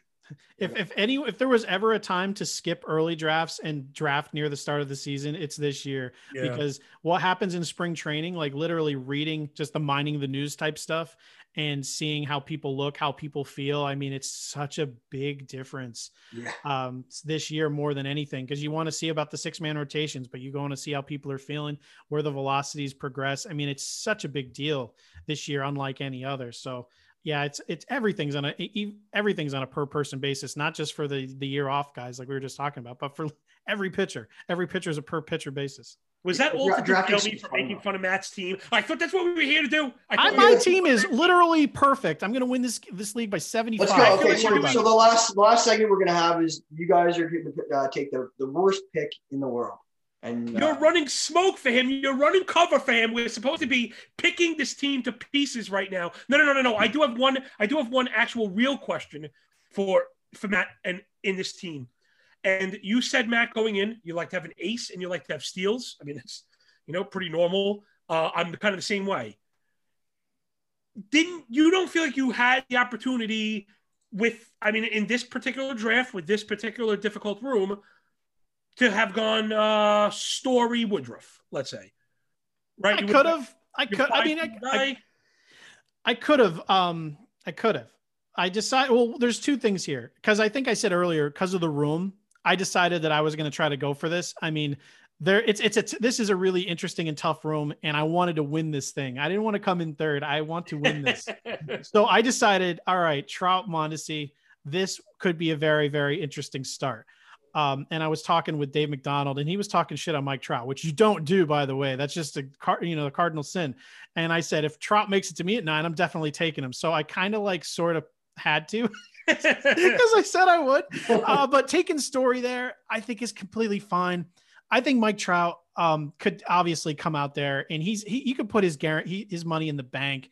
I don't I'm not worried about story like some people are about maybe if he gets traded. I don't think he's getting traded this year, at least this year. Um, so I would have been fine taking story there, but I think if I would have went Story and and Woodruff, I'd have the same start everyone else does. This is a stacked room, and if you look at the first two rounds, you cannot find a team that is in a better position than another, except for me, who could be arguably better or worse. But right. I have the ability to have crushed everyone. Um, and in this in, in, in, in this in this league, I wanted to take that shot. I mean, it could blow up in my face, but it sets me apart and everyone said there's no overall in this for you know there is there's first or there's last. I want to i want to i want to take this thing down. So i yeah this is not what i typically do do as i say not as i do. This was a unique circumstance for me but yeah story story uh woodruff yeah that would have been perfectly fine. Right okay so would that be let's let's put it this way. Let's say you were in a, a high cash situation you know a high stakes situation. Um of course, you know, you have to expect tough rooms. Do you think you would have been more likely to go with, let's call it a more standard, right? Story Woodruff is a more standard approach. I obviously, I, I might have still gone Trout um anyway i uh but i the way this room was going i may have taken woodruff i may have pulled woodruff i wouldn't have wanted to go back to back trout harper um but it would have been story or trout and then woodruff that would have been probably the way I went. I wouldn't have gambled with starting pitching that much because Woodruff I have with that first group, and I then I have a pretty big drop down after that. So, yeah, if if I was in a typical league where I was just playing it safe, uh, it would have started Trouter Story and then taken Woodruff. Right on. So, John, are you gonna are you gonna give uh, are you gonna hit Matt with your um, worst pick in history? No, I was just kind of busting his chops. I mean, again, you could see the path he took and I, I, really don't. I'm not in the business of like questioning people's you know methods. Um, you can't. He can't really pull the worst pick in the world on me because I set so many max picks. You well, can hate a pick, yeah, well, that, but the value has always been okay. Okay, if I had to pick one, if I had to pick one, because they're all really you know justifiable. I mean, that's well researched. What I what I don't get is I kind of came in thinking that first base is pretty deep so I cannot imagine a situation where I have two in the first five rounds, particularly with Guerrero, who I don't. I mean, you're asking for a lot from him at that point. You know, uh, at such a high price when you were already kind of devoid of pitching. So I think that that's probably the only pick because, I, like I said, I get all the other ones. I worry about you know the the totals from all of them, but Matt kind of painted us the picture why, which makes sense. No, you know, I think, I think you hit the nail on the head. Are scary. You hit the nail on the head, though. Uh, if I had, like, if you go back, I still like the Trout Mondesi thing. I'm excited about it. If I had to go back and switch something in this draft, it would be Vladimir Guerrero Jr. I wanted one of those pitchers, Hendricks, Berrios, Wheeler. My number one preference probably would have been Wheeler. I wish I would have. Oh, that would have been nice, Maddie. I, I, I, really... I, yeah, I would have wanted Wheeler there for Guerrero, and then on the way back, I not sure what I would have done. Well, but, I'll tell you uh, what, just looking at this room, you could have swapped because again, if you add in Wheeler, you could have swapped Marquez for like Hosmer, Jared Walsh, or Josh Bell. Yeah. So but, like that becomes a decent player comp. You know, would you rather have the combination of Wheeler and Bell or Wheeler and Hosmer or Marquez and Vlad Guerrero? And I think I'd rather have the first. Well, yeah, like I said, I thought one of those guys would make it back to me of the four Hendricks, Berrios, Wheeler, and then throw in Bundy, and that didn't happen. It's just worst yeah. case scenario. So hindsight 2020, I want I would rather have that one back. But hey, you know, let's see. Vlad uh, for the fourth year in a row is projected to be the batting champion, probably by Steamer. So uh, let's let's hopefully he he breaks out. Now, what about why Diaz in front of Jansen for closers? I I don't get the worry about Diaz. I think 2019 is like imprinted on everyone's brain. This guy was amazing in 2020. Um, no one's taken this job. If Brad Hand signs with the Mets, he's the left-handed specialist. I know it's three batters still, but he's not getting saves. Luke, I mean, hold on, they'll get saves because a pitcher teams are using more and more closers. But Diaz is the closer. I have no worries. I am. Well, I am. I, trust I was. things Mets. What was that? Say that. Again? I trust you for all things Mets. You're, you're watching, and you're you're eerily uh, accurate with and I and I don't draft them ever. I never draft Mets. So if you see me draft a Met, you've let them fall too far, probably, at yeah, least in my mind. He did, he did, fall. I was I'm always a little bit cautious of Diaz because they're always looking around. like to cheat on him. And it's just sort of like they're trying to cheat on him and bring somebody else in. So they're never really content in that relationship with him. Mm-hmm. So I'm always a little bit scared about him, but I, I, trust what you say. I know you're more in tune with him than I am. One also had to go with, um, you know, I, I at that point I had Glasnow, Luzardo, and Strasburg, and I really just wanted some elite pitching to to help me out. So current like uh, John took Karinchak, uh, Govier took Pressly, and at that point I was like, okay, I'm I'm going to take Edwin Diaz here. I think that he has fell a little too far. I think he's elite, and um, I'm going to mark that. I'm going to put down some saves and an elite an elite reliever on the board. So um, I was actually looking to set the min on Joe Musgrove there, uh, but he was taken two picks before me where Matthew Davis uh, took him uh, as a instead of even awesome. earlier min. So I actually, and this was before he was traded to San Diego. He was still in Pittsburgh at the time. I was gonna take Musgrove, and then he didn't. And then uh, Gausman went. I'm like, ah, I'm not gonna, I'm not gonna uh, pull a, another starting pitcher here. So those two are getting the hype. Those are the, those are the new Bash brothers, Gausman and Musgrove. Oh my goodness, their their ADP is going to be well below 100. Uh, oh yeah, I know for sure.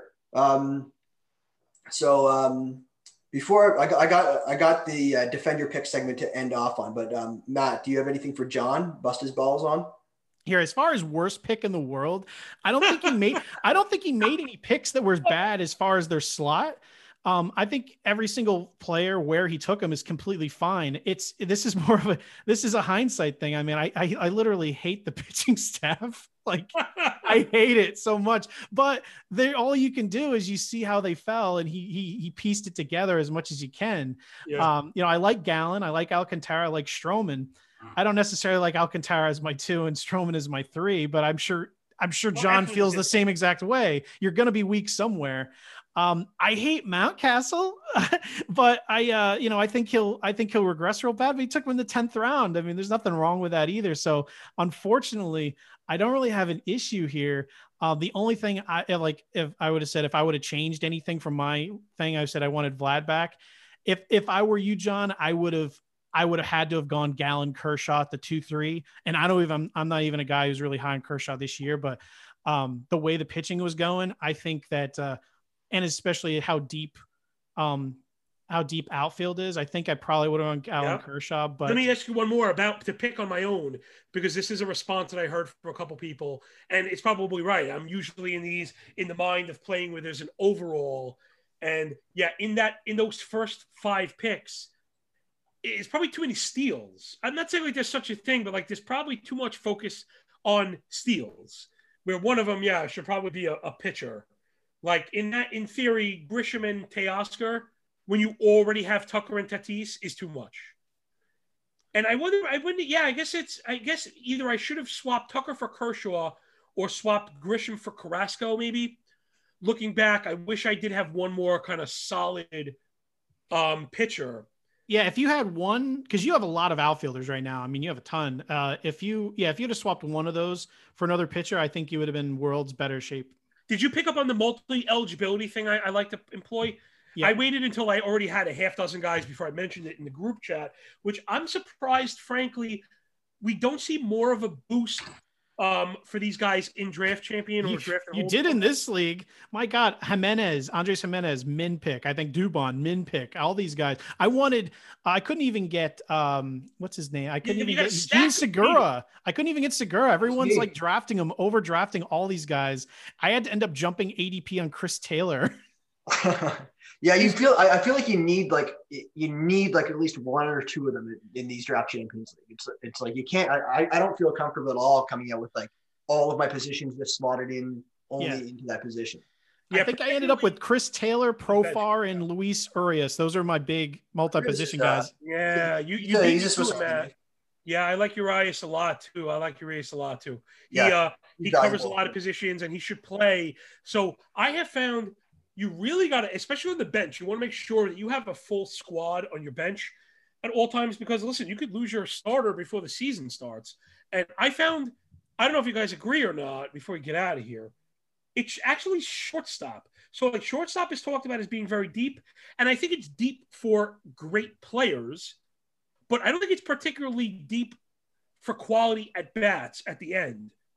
You know, I think it's actually really tough to be honest. Yeah, I think after you after you drop uh Tim, like you got the elite guys in the first round, but then you add in a handful like Tim Anderson, Corey Seager, um, and uh, and uh, what uh, uh Bob and Bichette.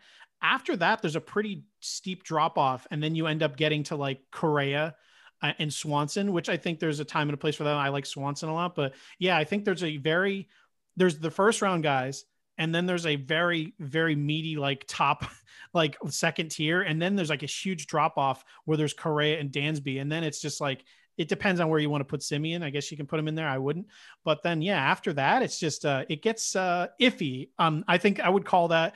I, I think I'd call Correa and Dansby the last guys I'd be comfortable starting. Yeah, my shortstop. I think the rest of them are middle infield. Um, if I had to start anyone past that at my shortstop, that's that's where your weakest position is. Yeah, I was kind of speaking about the MI position. I should have been more clear. When you like, yeah, you nailed it. There's a really good set of ones then there's like an okay set of guys right there, like you said, have a time to place depending on your build and direction, which is fine. But like the back half, meaning like, you know, there's 30 teams, the bottom 12 shortstops are terrible. The quality of at bats are terrible. And if you get stuck with one of those guys, you'd be in a lot of trouble, I think. All right, guys. So one last um, before we before I let you guys go, and I, I know we're running a little bit late. I wanted to get uh, to the defend your pick. I, I picked one guy from each of your teams just to sort of uh, question you on and uh, play. I'll play devil's advocate and uh, start with um, start with Matt. Um, you you were talking about all the max picks you set, but I believe you might have set a min pick on Raimel Tapia. You yes. took him. Like I, I, know he like basically doubled his production in the short sample size. Like he was starting, he was stealing like at a, at a double the clip that he was.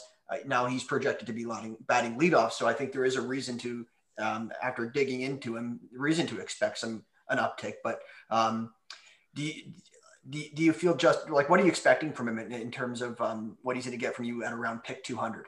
Well, I said I took Trout. I did not take another outfielder until 13 and 14, where I took Max Kepler and uh, Raimel Tapia. So I needed to start putting some outfielders on the board. Uh, the outfielders went around Tapia for uh, for for um, what do you call it? To, uh, for reference is Jarred Kelenic, um, Manuel Margot, Kyle Lewis. So I mean, it's not like there was options that were vastly superior.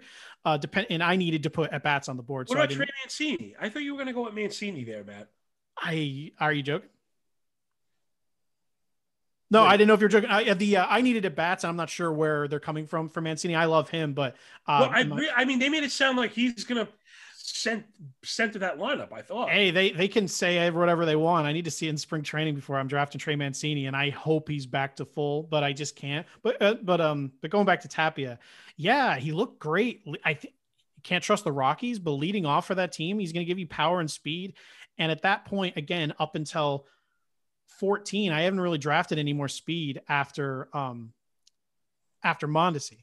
So yeah, you can't you can't draft a backup plan for Mondesi. You're either in and all, all in or all out. But if Mondesi does go down, again, it doesn't even need to be for a whole season. But if it goes out for a period of time, I need to keep that up. So you know, you obviously still need to draft some. So yeah, I think at that point, a leadoff hitter for an elite offense who yep. can give you power and speed. I'm really high on him this year. So even though it just fit my team really nice for the time, I uh, I'm very happy. I think his um, ADP will continue to climb as people get more hip to the fact that there's an everyday outfielder with power and speed leading off for the Rockies.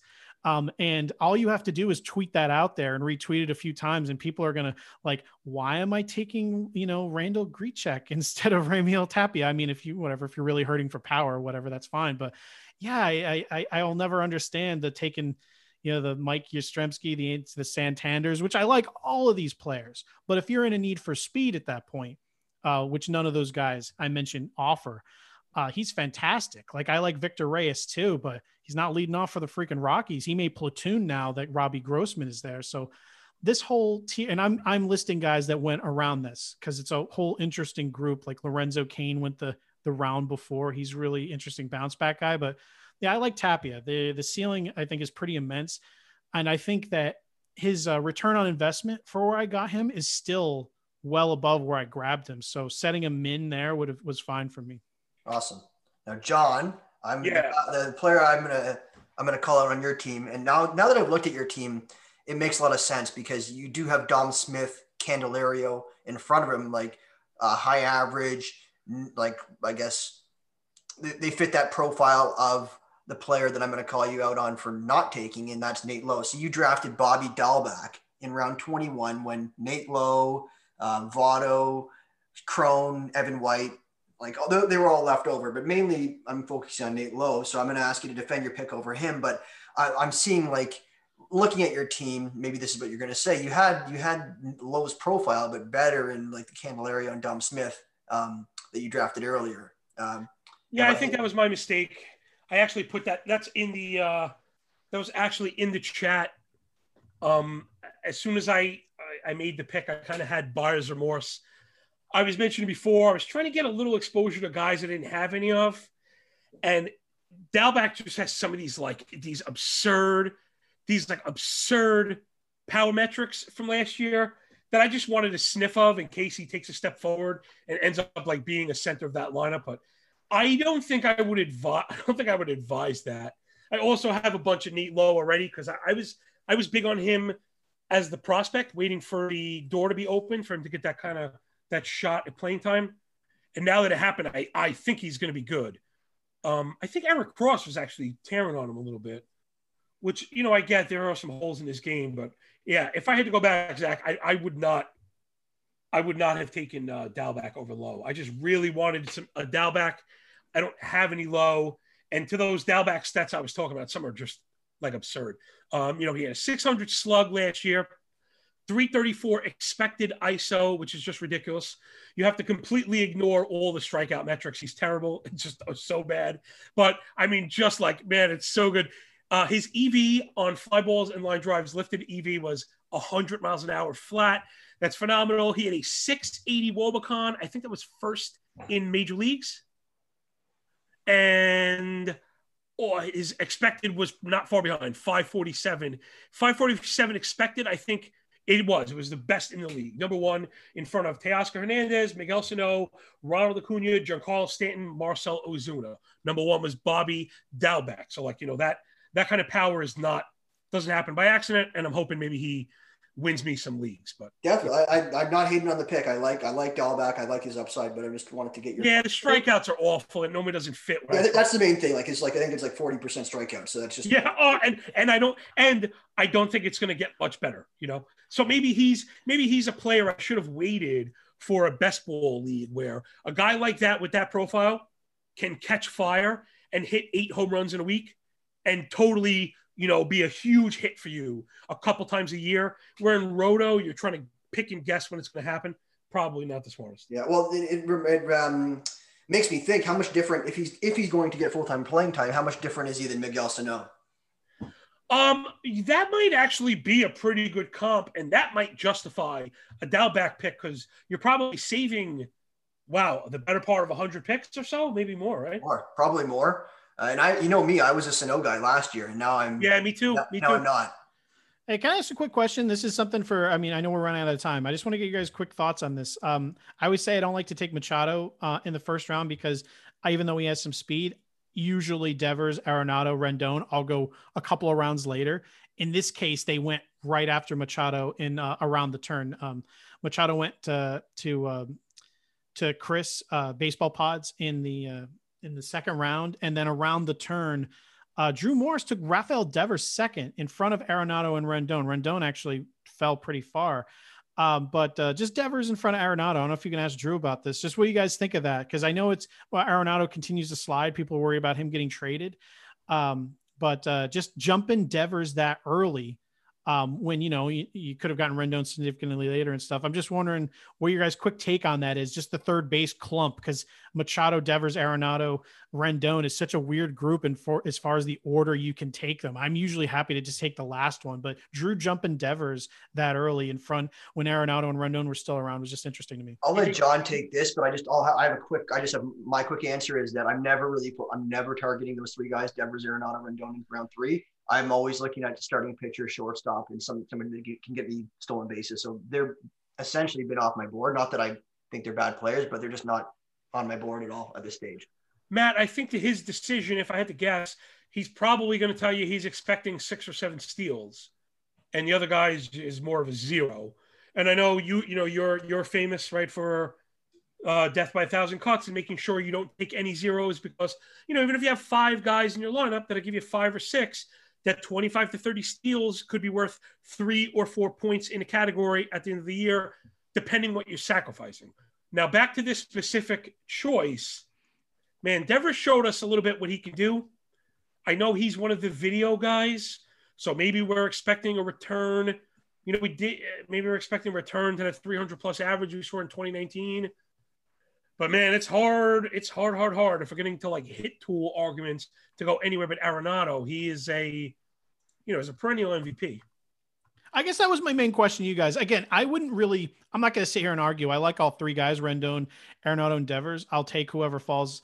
You know, I, I do agree with uh with Zach to a point where you know it may not have been what I'm looking for. But of the three, I'll just take whoever falls. But uh, how do you guys rank them? Um, it's just interesting because I would never take one of the other two if Arenado was on the board. I don't see me getting Arenado uh, because, like I said, I will take whoever falls of the three, but it's usually not him. Um, do either of you have Devers or Rendon in front of Arenado? Uh, it's it's more of a how far. What do you guys no. think of Nolan Arenado? Is basically. I, I, would I would take Arenado over both of them. Rendon and Devers would be a tough decision for me. Mm-hmm. But I don't. I never usually have to make this decision because, like I said, I'm not targeting them here. But yeah. um, I, I would have Arenado first. Man, yeah, I, it's hard not to take Arenado first. I mean, like I said, prototypical round one hitter. Um, I'm not even sure why this this discount seems to still be from that. Like, right, there was like news that he was unhappy and they may move him or something like that, which doesn't really seem like it's going to happen. But this seems like that kind of penalty. I, I don't I don't see how you could take any any one of them before Arenado I could see in a case where I had no steals, maybe the seven steals I expect from Devers tips the scales.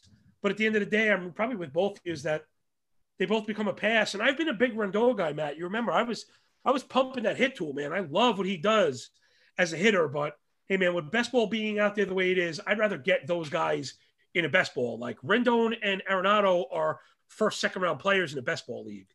And in Roto, I think they're hard to price and fit into a balanced squad up there. Yeah, I mean, I mean, it, it, this is splitting hairs on on three guys. It may not matter much, but it's I don't know. I for some reason I find the top group of third baseman fascinating to talk. Doesn't about. it remind you of, of second baseman last year a little bit, where yeah. at the same spot on the in the board we had Albies, Hiura, Marte, and Marte all going next to each other right in that spot. And It's funny they swap for third baseman, and I feel the same way that I'm like, ah, I don't know if I can really choose one. Maybe I'll just take the last one. Then I thought maybe you need one of the three guys. That ended up being wrong. Those second basemen were not particularly profitable. So I don't know. So before before I let you guys go, and, and um, one of the main reasons um, I, that this draft is so fascinating, and, and and I'm so happy we did this, is because I get to pick the brains of all these smart people that are in this draft and it's like it's such a hard room so what i want what i want before i let you go the last thing i promise pick apart my team give me one thing that i've screwed up because i want to i want i, I want to learn from this draft so each of you i want to hear something that i've screwed up in, on this draft this is personal preference, but I jumped straight to Liam Hendriks. I don't believe in drafting closers that early, but that's more of a personal preference thing. I don't hate Liam Hendriks. I think he's great. Um, but I, you know, the, again, I don't think in the end there's going to be a difference between him and Edwin Diaz, who I drafted several rounds later. Um, so yeah, I probably with uh, I probably would have filled another need there. I, I agree. I, gen- I generally don't want to draft closers early, but um, I just didn't love anything at that stage. So I wanted to hit one closer, and I figured if I didn't love anything, I figured something around that turn, like between Springer, Teoscar, Grisham, Ozuna. I'm like hoping something falls back to me. Okay, one one more thing before John goes, just real quick. Um, uh, you know, Dave McDonald can defend this guy too, but Dylan Moore, I don't get it. Eight, eighth round, Dylan Moore. Tell me your tale. Why? Why? Why the Dylan Moore? Why? Me and Dave have been talking offline about this. I said they want people like I think why because he has so many ways that he can help you in stolen bases and home runs. I feel that his projections, which are like so many smart players use projections. He projected for like a 220, 230 batting average. I don't think that's right.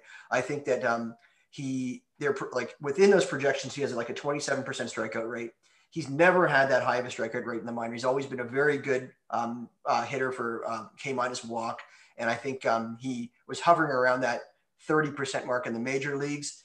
Um, he had a rough 2019, which may be factoring too much into his um, projections. Um, also, his BABIP in his projections is way lower than any of his career marks. So that's just throwing a little bit of cold water on the projections. But I think that if, if he is going to play every day, and I think that he is, and I think that he's a really good hitter, and I've watched a lot of his at bats on Savant that he has really good power and he's a very strong guy that he goes he goes opposite. He's not like a he's not like an Odor where he's just like an he he's like uh, he'll get you like 10 15 stolen bases and he's an all or nothing player that could really sink your average. I think that he's he's got a he's got a better plate approach than that. Um, I could go on, but I don't know. I just like him. Um, I mean, this is this is pot calling the kettle black because I'm relying on Adalberto Mondesi. It just seems like after Betts, you're leaning on him pretty hard because you basically you're you're getting your steals from Betts more and Segura. Outside of that, you don't have many options that are really like dependable, I should say. So, I mean, you're really confident in Dylan Moore. I'm not. Um, so uh, everything you were saying, like you're you really expecting this to pay off. Uh, yeah, I, I expect him to do well. I expect him to take that job. Um, like, is it a risky pick? Yes. Do I have a lot of shares of him? Yes. Am I over invested in him? Yes. Um, uh, but um, these leagues, like you sort of want to get your guys, and yeah, this is the battle of the podcast, and like yeah, like I believe in him. I want to I want to grab like more and some of the other guys I've taken in this draft. So I hear what you're saying, and I, I'm like, and by no means am I oh, like am I saying that he could not fall off the map here, but um at in at pick past 100, I'm like that's just that's just about where I feel like the risk is right. Like, would I like to get him at 130? Yeah, that's probably better, but I will say, I, if you look at the round before, if you look at like the round before and the couple rounds after, there's like no stolen bases. so you are you definitely grab stolen bases in that area where um, they were really off the board already, or they were really flawed later. So it is an interesting spot to take him because he's kind of an island of. There's not, I mean, other than like Tommy Pham, there's really no one drafted in like a three round range that even offers stolen bases, let alone a ton of them. Yeah, it's t- it gets tough. It gets tough, and I and to, to, to be honest, I am somewhat relying on Kelenic for stolen bases once he's up because the Mariners run a shitload, and he and he has that skill set. So I, I I expect Kelenic to get me 15 bags this year. Okay. All right, John, rip them apart, buddy. John. John's gone. No, no, no, no. I was I was muted because I was screaming and cursing that you guys were trying to uh, hide the 800 pound gorilla in the room of Zach's team. That is, there's no pitching. I, I don't mean like it's bad. Like there isn't any. You don't have. There isn't any. So I, maybe we approach these things differently. I approach them as an obsessive, compulsive, paranoid lunatic, scared that all of my players are always going to be injured every time they pick up the baseball. So the way I counter that paranoia is by trying to stack innings. Okay, so let's look at your team, Zach, and where you are beyond your ninth pitcher. Three, four, five, six, seven, eight, nine. Okay, so I have questions about pitchers in your nine, uh, namely Pineda, Tejay Antone. I don't know what you can expect from him. Don't get me wrong, I like him. Uh, he does some nice stuff, but you know, this guy who the majority of his outings were 30 pitches or less last year. He didn't crack, he didn't, he only cracked 80 pitches twice. Other than that, he only cracked 63 more than that of all his appearances. So I don't know what kind of workload we could realistically expect to get through 162 game season. Now remember, he's part of your nine. Now after your nine, so now we're beyond your nine. You've experienced your first injury because again, it's only January. Bryan Garcia, Josh Staumont, and Garrett Richards. I guess, you know, I guess whatever we, we were saying with relievers having value, you could play Staumont maybe even every week. Staumont you know will be the closer for the Royals. Yeah, probably, and you, it's going to hurt you. Um, you know, with with volume, I, I, know he strikes out guys, but not with the amount of innings. Same thing for Richards; it's very hit or miss. You know, the health is always a serious concern, and that's it. So like, your cupboard feels very bare already. And the reason I say this to compare it to mine, who took it this you know really scared approach to pitching. Now, if we go beyond my nine, I'm working on nearly a full rotation already. We're in round 35. We're getting to the end. The cupboards are almost certainly bare for innings pitched. And I have David Peterson, Josh Lindblom, Kyle Wright, Alec Mills, and Nick Pivetta. I understand there's warts on pretty much all these guys, although there's a lot to like about Lindblom. There's a lot to like about Peterson as like a back end starter. And I think the same be said for Kyle Wright, who started to turn around at the end of the year and we may get the prospect we were hoping to get this year, and I think he's a gold mine pick. Um, but just to pure volume, like I can lose guys, and I have next men up that are going to be getting the ball every five days, hopefully going five or six innings. Where I don't see that from your team, and I don't know where you're going to find it now. Right. Because like Okay. Matt, yeah, Matt Matt poked me on Pivetta, and rightfully so. Um, but at least there's a pathway to a starter, and I'm curious. I'm going to be watching how you try and bridge the rest of that gap because um, we talk about roster construction, right? You have 50 rounds and there's 22 spaces, so in theory, you should have at least one man up for every spot, at least one meaning that you need at least 18 pitchers. So by that math, you need another 15 guys. You know, we only have 15 rounds left. So I'm stressing my math, I guess, a little bit, but you're going to have to take majority of pitchers, and I don't know where the innings are going to come from. Right. He was a lot more mean than me. No, I, I like that. So I got I got two I got two responses. I got a joke I got a joke response and I got a real response for that. Um, and and you did you did like alert me. You you you've you've put my radar up to my pitching staff more than I realized. I admit. Number one, you didn't know who Tanner Houck it Houck is. True. So you're critiquing my pitching staff pitching staff without knowing who he is. But hold on, he was in the front eight. I said that I had questions Oh. about the front eight.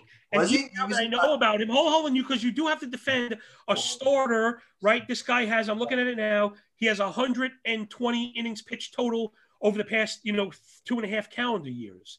So, like, what's a realistic expectation? It's funny though. Well, Steamer has him for 140. So, I guess if you get that from him, fine. But it, you didn't really address. My main concern is beyond the nine because you need extra guys. No, I- no, that's a that's a fair comment. I was more just busting your balls on that. But yeah, uh, I, I'm a little upset that I missed on that one, and that's why we're here, right? This is not me picking on you.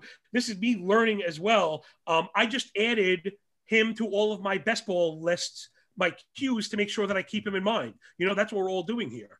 Right. So I, I would say that, um, and I've, I've, um, this, I'm not, I'm not saying that I'm copying this, this approach, but I've seen that Phil Deso and Toby, they tend to get their pitchers last in these drafts and these draft Yeah. holds. And I find that to be, I find that to make a lot of sense because if you look at the, the players I've been grabbing recently, when you've been grabbing your Alec Mills and Pivetta, they're the Tyler O'Neills, Anderson Tejedas, Brendan Rodgers. They're guys that, that are probably going to be helpful at some point this year, maybe not a, not right away, but these position players, having been in these DCs a lot, they dry up real quickly. Yeah, yeah. You're, like we're almost at that point where there's nothing good left um, Yeah. in terms of these position backup backup players. So I want to really make sure I get um, my backups, and I'm not just I, I'm I'm weak in some areas there too because like you mentioned shortstop. I really wanted Orlando Arcia that you took. Now I'm stuck with um, Anderson Tejeda and Jose Garcia. Those are two, those are two players I like, um, but they're no sure things at all. Um, Wow, that's you actually bring up a good point because I had mentioned, I had mentioned this to, I think I mentioned it to Matt when it went down. Yeah, I actually I made a mistake. I I took Arcia by accident um, on my phone. The way the NFBC draft is, it's weird. I was, I thought I was bringing his name up to draft, and I had just added him to the queue, and I, I meant to pick Jose Iglesias. So if you were looking for that shortstop, Zach, I wonder why he didn't do it. He didn't do it for you where you took. Um. St- Oh, see, you took and You needed that already, yeah, Staumont was kind of an important guy for me. but you had already taken Garcia. I guess you didn't want to make the sacrifice. Uh, Bryan Garcia. Yeah. See, that I you took Garcia. I took Arcia, Yeah, and you went Staumont, and then Iglesias went right after. Yeah, I'm not a big guy on, on Gun Iglesias, and uh, I didn't expect Arcia to go that early. So that's what I was thinking. Yeah, yeah, I I know. I, it's funny that that stress that we're talking about, it kind of manifests in weird ways, right? You never know. There's so many sharp players that you never know who's got their eye up the range, right? And is you know, it, you know, is just ready to pay the premium that we're not. Right. All right. Well, um, we did have one question, and maybe we can knock it off quickly. When would you take Syndergaard, Severino, or Sale? And he's asking us that question. Um, that's uh, Marshall Witzberger. Does anyone Did know you Now, wanna what- take that's that? I, I uh, I'm not taking um Chris Sale, period. Right. Um I'm not taking Luis Severino, period. I am taking Noah Syndergaard uh, because possible bias, but I've seen him throwing off the mound. He looks perfectly fine. He's moving along strong. The only worry with me is that he could overdo it, which he tends to do. Of the three, he's the actually only one I think has a chance of pitching to his actual potential this year. So that is my reason there. But as far as when I would take him, it would really, really depend on my team. Um, I know I was considering him literally um, the uh, right after he went. Like he was someone I was not like seriously considering. I'm trying to find him here. Um, which and I guess draft Sale Matt Sale went 17 and Syndergaard went 22. Yeah, I think 20 then 22 then because I picked uh yeah, I picked uh, who did I take? I just took Luis Urias. I really needed someone there, so I would have never um been taken Syndergaard, but uh then my next pitcher up was like Luke Weaver to give everyone an idea of like where I was around. I think that's an appropriate spot to start taking your shots because um, you're really whittling down the amount of people that are guaranteed to give you some semblance of innings. So that, that I think that he went in an appropriate spot. I think he can go maybe around before, but then around before you're still looking at Taijuan Walker, Griffin Canning, uh, Robbie Ray, you know, flawed, but with strikeouts. So I think you want to wait until like after there and uh, before you start taking a shot on guys like that. Yeah, I think I'm with Matt. I mean, I, let me say this because again, we talk about formats all the time. If it's a redraft league with ads, I don't want any of them. I'm not holding these guys, waiting for them to come around. I find in my experience, these guys get drafted, and oftentimes, particularly with a shallow bench, they end up getting dropped because of injuries. And then that's where, like, I'm more like I have those guys more on my radar to be added if they're dropped and if we're mm-hmm. talking about draft and holds, uh, it's going to depend on the surrounding talent. So Matt Matt made a really good point, right? So uh, Sale went in the 17th. I drafted the pitcher before him was Justus Sheffield, and Triston McKenzie went also right before him. After him, you would have gotten Cristian Javier, Sean Manaea, Yusei Kikuchi. I know they're not world beaters, but I'd rather have all of those guys. Well, here, the round after sale, James Paxton went. If you just want to talk about injury risks, I mean, who has a better chance of actually returning a bunch of value this year? I mean, Paxton's going to start the season probably. Yeah, yeah, yeah. Sale, he's good enough when he's out there. Well, I'm saying Sale when he comes. The, the, thing with Sale and Syndergaard and Pineda, any of them, is that they're not going to be themselves when they come back. They're going to have a ramp up period. So you're not getting like a half a season of good Sale. You're getting maybe a quarter of a season, and maybe. Well, we've also that. seen the bad Sale, yeah, which is pretty bad. So it's not even so much like um, oh, I'm trying to think of somebody. Uh, let me think. How about like a Max Scherzer, right? Max Scherzer just seems impervious to all, all this stuff, right? The guy has a groin surgery or a back problem, and you you know we don't know if he can give you 35 starts, but we do know when he's out there, you expect a certain level that he's always maintained. That's not the case for Chris Sale. The walks, the wildness, and the lack of distance. Like he, he has his own problems. The fact he's going first and he's surrounded by innings pitched is a is a no. Um, I'd rather I, drafted him, but I'd rather have half the guys I drafted after him than him. Like I'd rather have Dean Dunning or Deivi Garcia than Chris Sale. Um, Syndergaard, Matt, you make a you make a really good point. He went before I was ready to take him. In that 22 23 wrap, I was hoping he might have fallen because um now because I think there's another side to this answer, right? People say, Where would you take him? And sometimes the answer isn't exact round. It might just be after all my starting spots are full. Right. So I wouldn't reach for any of these guys where they're maintaining a starting spot because of the replacement of the other available picks. But once I'm filling up a bench, particularly in a drafting hold, listen, guy like Syndergaard has a chance of performing like an SP2 whenever he's out there. Hmm. Although I think they're never going to fall to the point where anyone would have nine pitchers already. I don't think they're ever falling that far. Well, it would have happened here if if uh, Chris didn't take Syndergaard. Uh, it would have been it would have been me. Oh, the oh okay, all right. Yeah, and and Severino um, he's even further back. Yeah, and, and I think Matt, I think I think that kind of he's right on that like bubble. So it's probably not going to be someone I end up with. Mm-hmm. Yeah, um, I took I took Luis Urias and Josh Naylor in 22 and 23. I probably wouldn't have taken Syndergaard there, but if it got back around to me and I was considering Luke Weaver or Syndergaard, I would have taken Syndergaard in 24. Yeah. Oh, that's an excellent comp, Matt. I would absolutely take Syndergaard over Weaver. I don't like Weaver at all, but I would definitely take Syndergaard. Hey, Zach's on the board. Are you taking a picture? You're on the call. Yeah, I'm. I'm definitely going to take a picture. Actually, across um, to or, Odor because I've been looking, I've been staring at Odor because I do have Anderson Tejeda, and I'm trying to just I'm like this would be such a safe thing to take Odor and pair him with Tejeda because it's sort of like you're getting. Oh, like John knows what I'm talking about. You're getting the monopoly boards of right, the coral of picks. You're, you're getting the monopoly boards of Texas Rangers striking out.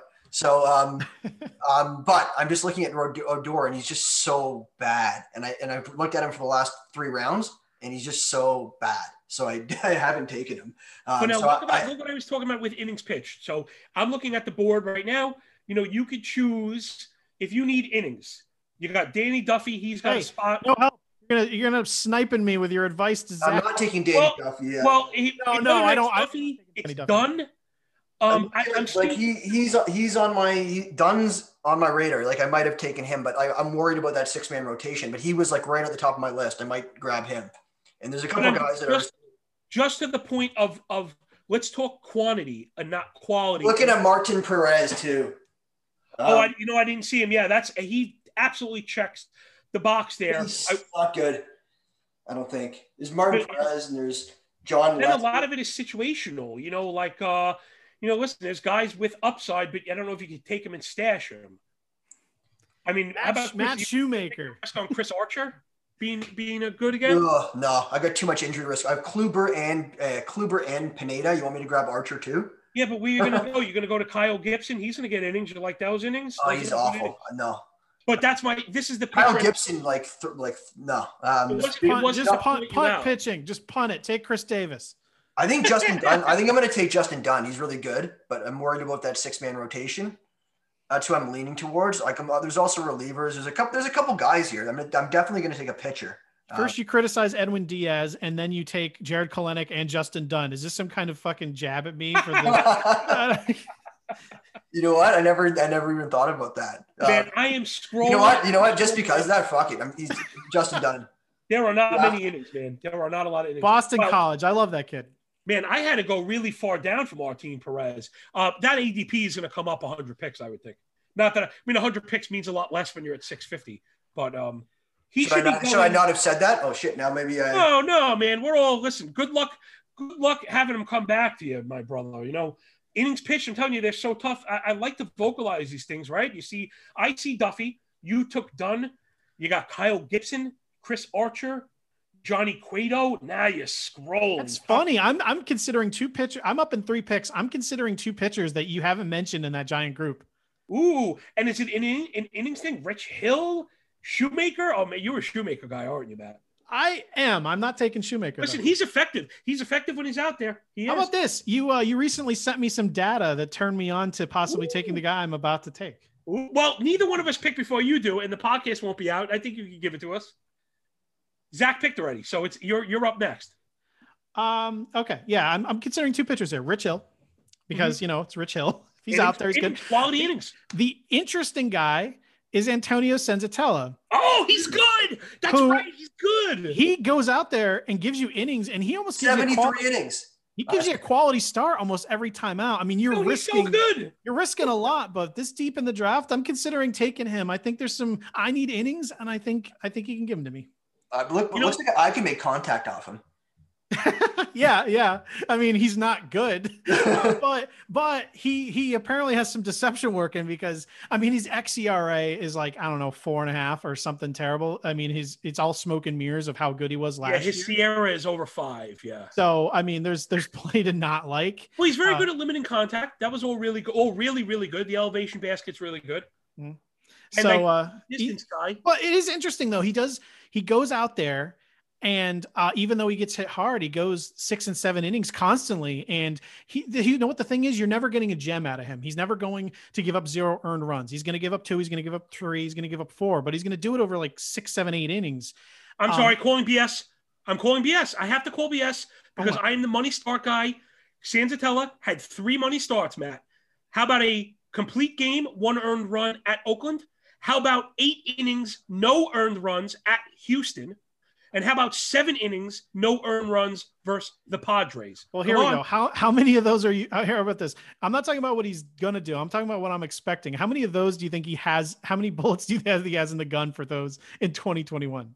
Well, I, maybe he's got. He just seems to have the Padres number. He went six and one against the Padres, seven and zero. Then they got him six and four. But I mean, overall, that's pretty good. He dominated them. He was very good against the Dodgers. Got him once. Arizona got him once. But yeah, he just he comes up on my distance boards and he comes up on my money start um list. It was funny. I didn't even realize a complete game was there. You know, that's hey man.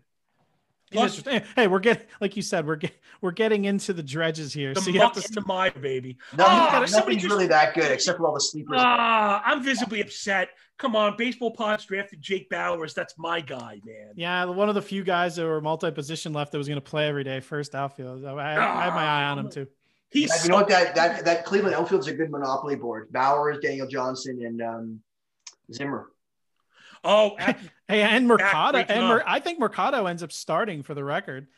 Matt, why do I hate him so much now? Because you had um 100% shares last year and he burned yeah. you. That's a good reason to hate him. That's what. Ha- no, that's what. You're right. That's what that's happened. A, that's a good of a reason to hate any individual I could think of. I love talking to uh talk to uh Couplery um uh over on the uh over on the uh was it the FTN uh, one with uh with Maddie Wood uh, bring up um, Tommy Edman just to hear his reaction. Man, I, I loved Mercado. You were right, and he was so he was so bad. It was uh, just about as bad as it gets. And I guess, he listen, the price is perfect. And I don't know, maybe, maybe need to go back on that train if you can get him really late. I don't know if I can take Senzatela, by the way. I'm probably going to take Rich Hill. I don't know if I can stomach it. Well, I, Matt, I think I, I think it's a pretty good comp, but yeah, I wouldn't blame you. I think the watch quality... Mason and Streamer both take take both of them are back to back. Double sniped coming up. Yeah, that would be. Oh, I have a third option ready to go. So I'm well. Ready. Plus, if you were going to go, if you were actually going to go with a Rockies pitcher, I think Freeland is still out there. Like, I think I'd prefer Freeland over Senzatela. Yeah, you know what the thing is is the di- the distance just you know intrigued me, but yeah, yeah no, I mean no, you're right. It's it's it's probably a terrible decision and he strikes literally nobody out. Yeah, that's the problem. Although, you know, I had seen that, and uh, it's it's definitely no accident. I was looking at, I was trying to look at um, pitching stats by percentile, by team, like grouped in teams, to like look and see uh, running themes. And it's funny, you could tell that the uh, the Rockies, like that's no accident, like they do that on purpose. You know, they have Senzatela, Marquez, and Freeland all had ground ball percentages over 50 and fly ball rates below 29. You know, to put together that kind of staff, it's just not an accident. Well, boys, uh, we went. I think we've. Um, if we talk any longer, the Jays are going to make another signing. All right. what are we up to three? Are we up to three hours yet? No, we're not at a record for my podcast, notoriously long. So um, I'll have to wrap it up on that. I appreciate you guys taking the time. We covered a lot. It was a great episode. I learned a lot. I learned my team was not as good as I thought it was. Um, uh, but uh, no, I, I healthy. No, it's good. It was good. I love this. Was a great chat. This is a good episode, and I will um, talk to you guys. We'll see you guys in the in the chat room. All right. See you. Thanks for having us on. All right. Yeah. Baby. Yeah again, uh, uh, Johnny at uh, MLB Moving AVG, and then Quark uh, stats. Matt Williams at Matt Williams with sevens instead of L's. Is that what it is? Absolutely. M A T T W I seven seven I M S. All right, boys. Take it easy. See you. Yeah. Peace. Yeah.